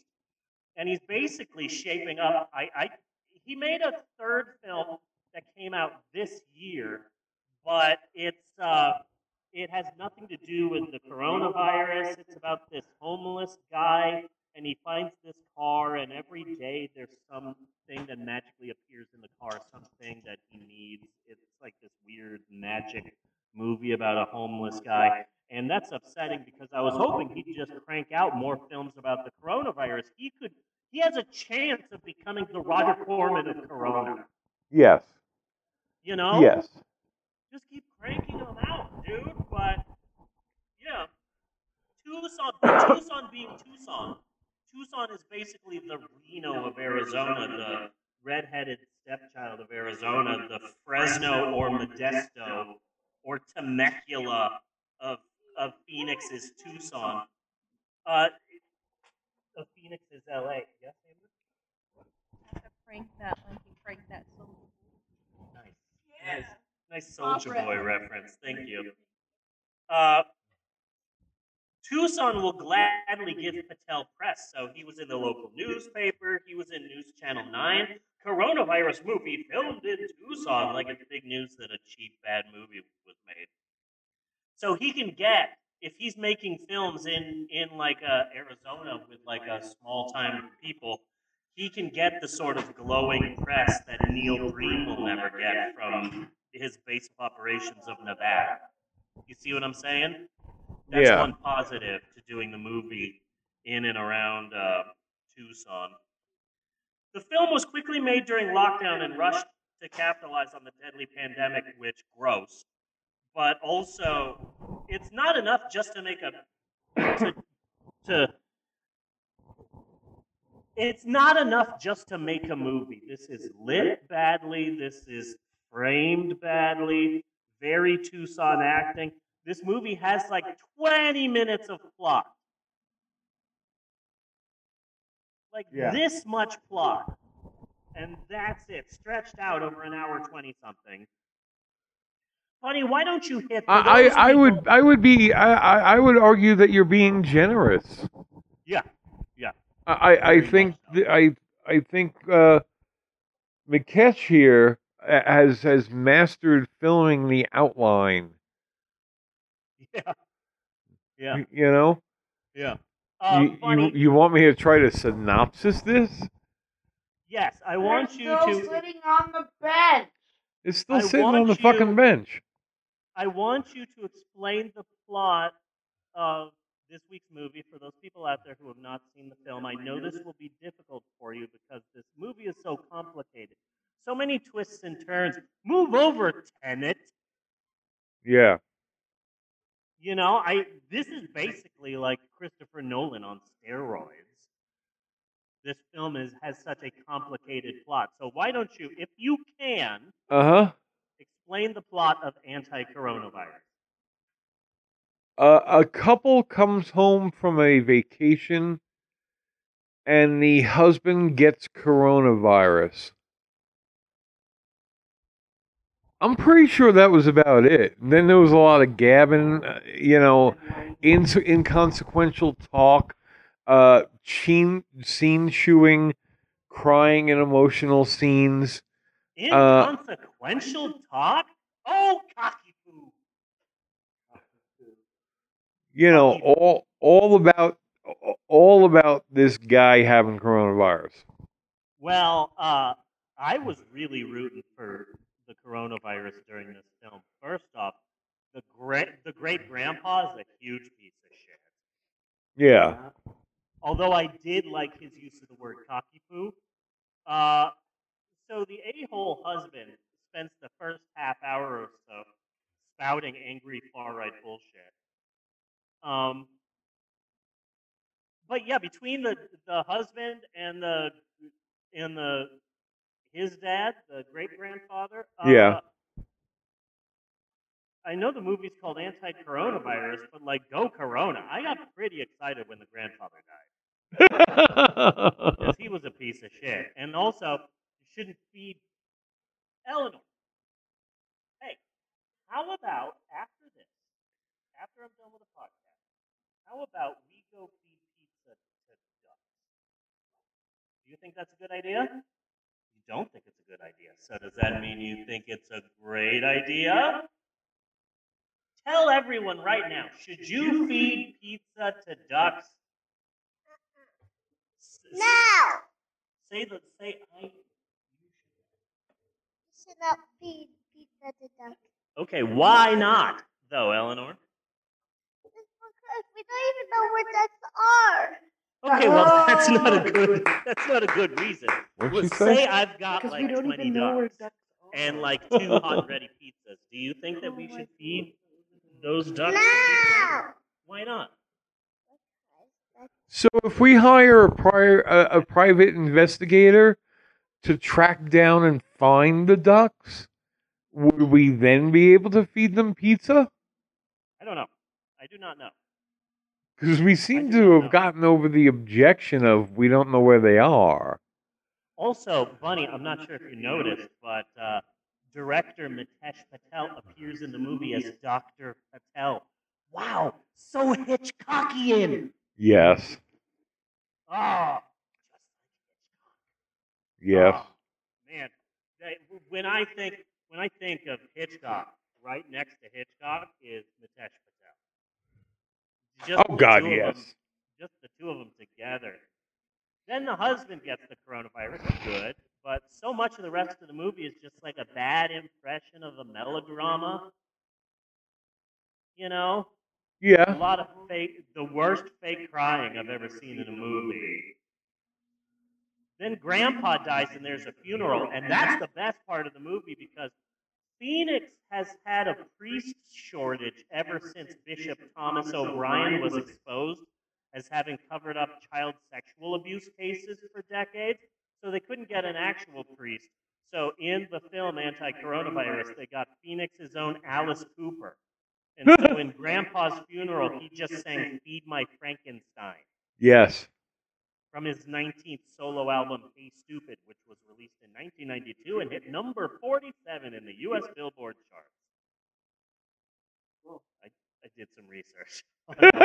He's from Arizona, and it's really weird because it's like, I know Alice Cooper is a legendary badass, but also there he is at a country club taking part in a celebrity golf tournament. Yes. And oh look, uh, there he is in a in a khaki shorts going to the local Aldi's to buy some organic seedless grapes. Yes. So he's really Alice Cooper is really big in Phoenix. He's like a he's he's huge over there. Yeah, I, Also- he's he's such a just weird contradiction. I cannot understand. I just love the fact that Alice Cooper had his own line of mascara for men. Really? Like fucking yeah. It's like goddamn Alice Cooper. You have my eternal respect and admiration for that. And I do not like Tim Burton's Dark Shadows, oh no. but my favorite part is when Alice Cooper is singing his song Renfield, which which is actually a fucking great song. And uh, what's his name? Uh, I believe his name is Dark Shadowstein. He's the head vampire. He's watching Alice Cooper's concert and says like, "That is the ugliest woman I've ever seen." That's the only part that I that I think I smiled in the entire film. Yeah.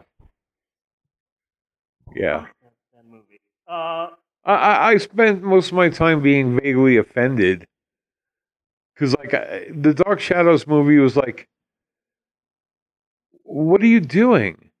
You're you're like really going out of your way to offend anybody who had, had any shot of liking this movie." Yeah. You know, like you're you're like really kind of taking pot shots at Dark Shadows fans and what Dark Shadows was. And Uh, like that's a weird perspective to be taking it from. Yeah. To to uh to quote Bullet Tooth Tony, Tim Burton was taking the piss.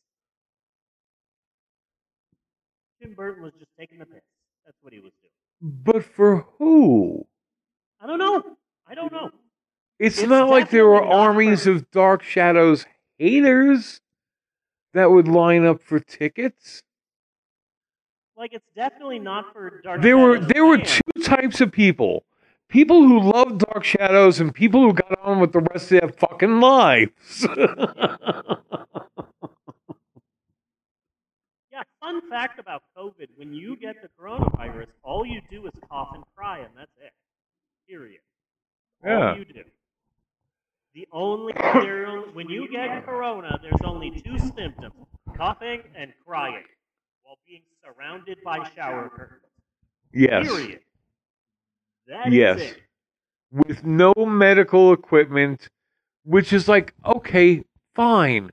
Work that into your script. Let's talk about mask shortages.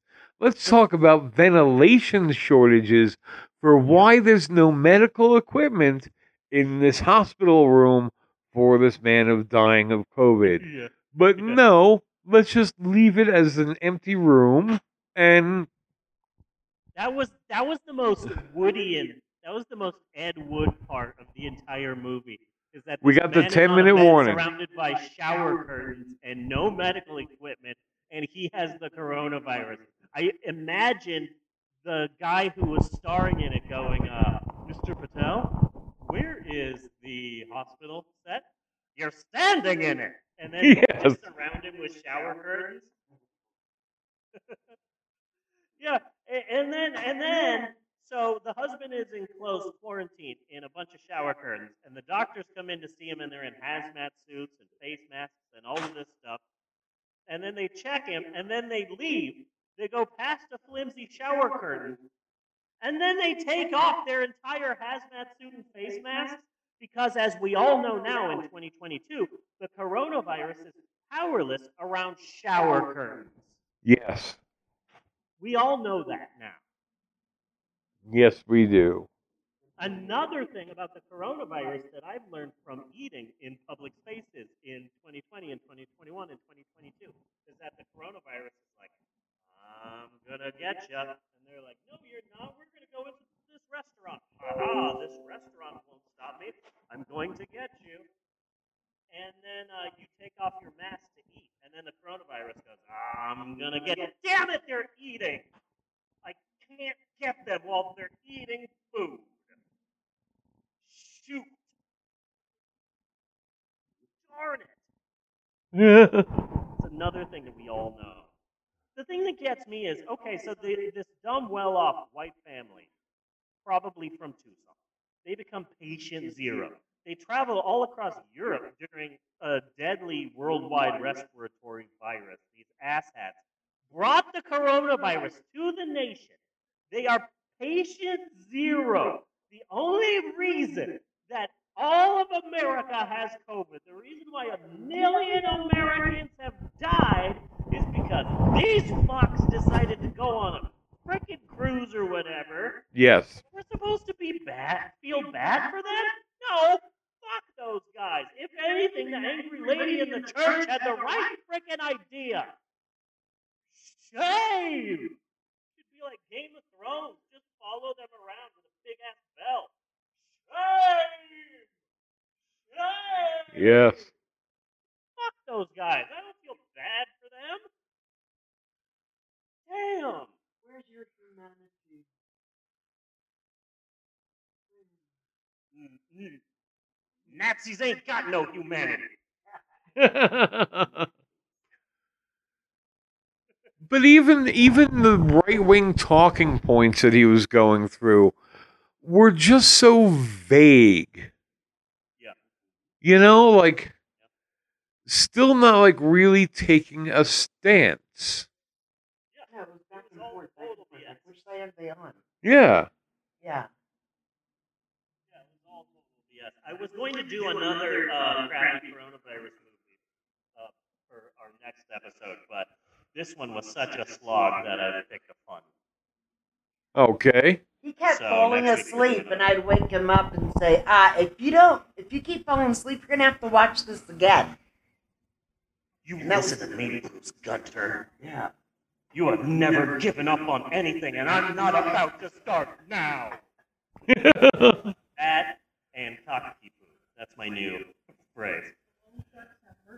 Dad, we got you this watch. Oh, thank you for that. Does it show me how much time I have left? Because I'm about to fucking die. That was an awesome line. I gotta I gotta give it that. Oh, you got me something on your trip? Did you give me more grandchildren? That's what I really want, you fucking asshole. So yeah, uh, uh, no Christian has ever gotten COVID because prayer cures COVID. Prayer and feeding pizza to ducks. That is the moral of the story, and it's an amazing film. And you know what someone should do? Uh, and I'm being real serious. We're about to we're about to cut out again. Yeah, five minutes and 25 seconds. I see it. Okay. Someone needs to airplane this fucking movie. Yeah. shot for shot, scene for scene, but you add funny ass shit to it. Anti coronavirus movie should not get rip track, it should get airplane. Okay. Fucking hilarious. And here's another option Barb and Star return from vacation. oh no, do you have a cough? Oh, Yeah. I got a cough there. I don't know what happened. You know what we should do? Let's go to the mall and just sneeze on everybody. Doesn't that sound like a good idea? Barb and Star get the coronavirus. That's the, I'm trying to go back to the old days where we would Barb and star every movie we watched. Yeah, the olden time. Okay, But see, so they would all- they would bring up the lack of taste. They would bring up the lack of smell. They would bring up symptoms that they're having that have nothing to do with coronavirus at all. the funny part of coronavirus is still. Oh, I have this pimple too. Look at the pimple. Do you, do you think that was coronavirus? The funny part about coronavirus is going back to Amazon, to Yankee, the Yankee Candle Company, and see all of the people who are leaving bad reviews because their Yankee candle doesn't smell like anything. Starting around February or March of 2020 onward, I have bought Yankee candles all my life, but I am never buying them again. I just bought this from Amazon and I don't smell it at all. Also, my throat hurts and it's April of 2020. That's the funniest fucking. And of course, uh, the the most famous Yankee candle, London Fog. London fog. So that's all I have for this week. Next week's movie. I was gonna do another shitty uh, coronavirus movie, but I thought let's have a little bit of fun with this. Next week we're watching the uh, 2020 or 2021. I don't remember. It doesn't matter. We're watching the movie.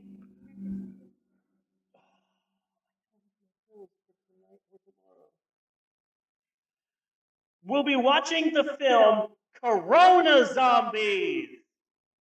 Okay. Uh, I, if, if you're not excited yet, let me get you excited. This is a full moon features film. Really? Yes, from the makers of Puppet Master, Gingerbread Man, and Evil Bong. So you know when you see that full moon features logo, it's a mark of quality. Yes. But to be fair, they also did Dr. Mordrid. Yes. Pretty fucking good. But yeah, next week we're watching Corona Zombie. What All it? I'm assuming it's all in the title, but that's what we're watching next week. Corona Zombie. Boom! I'm excited. I am super excited. I am excited. Yeah. So that's next week. Eh, Not next week, next episode. But now that I look back at this episode, the highs and the lows, uh, Tucson, Arizona, Sierra Vista, Fort Huachuca, Genie, uh, Cheesecake Factory, uh, Yakov Smirnoff. I gotta say, that this has been a pretty good episode. A pretty darn good episode. This has been a damn good episode. I 100% agree. I was going to say that. I was absolutely going to say that, but I didn't want to step on your toes. But yes, I concur with your assessment, good sir.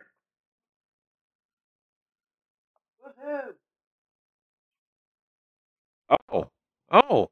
I have a line here, don't I? You do. So Yeah. until next week, I am Bunny Williams.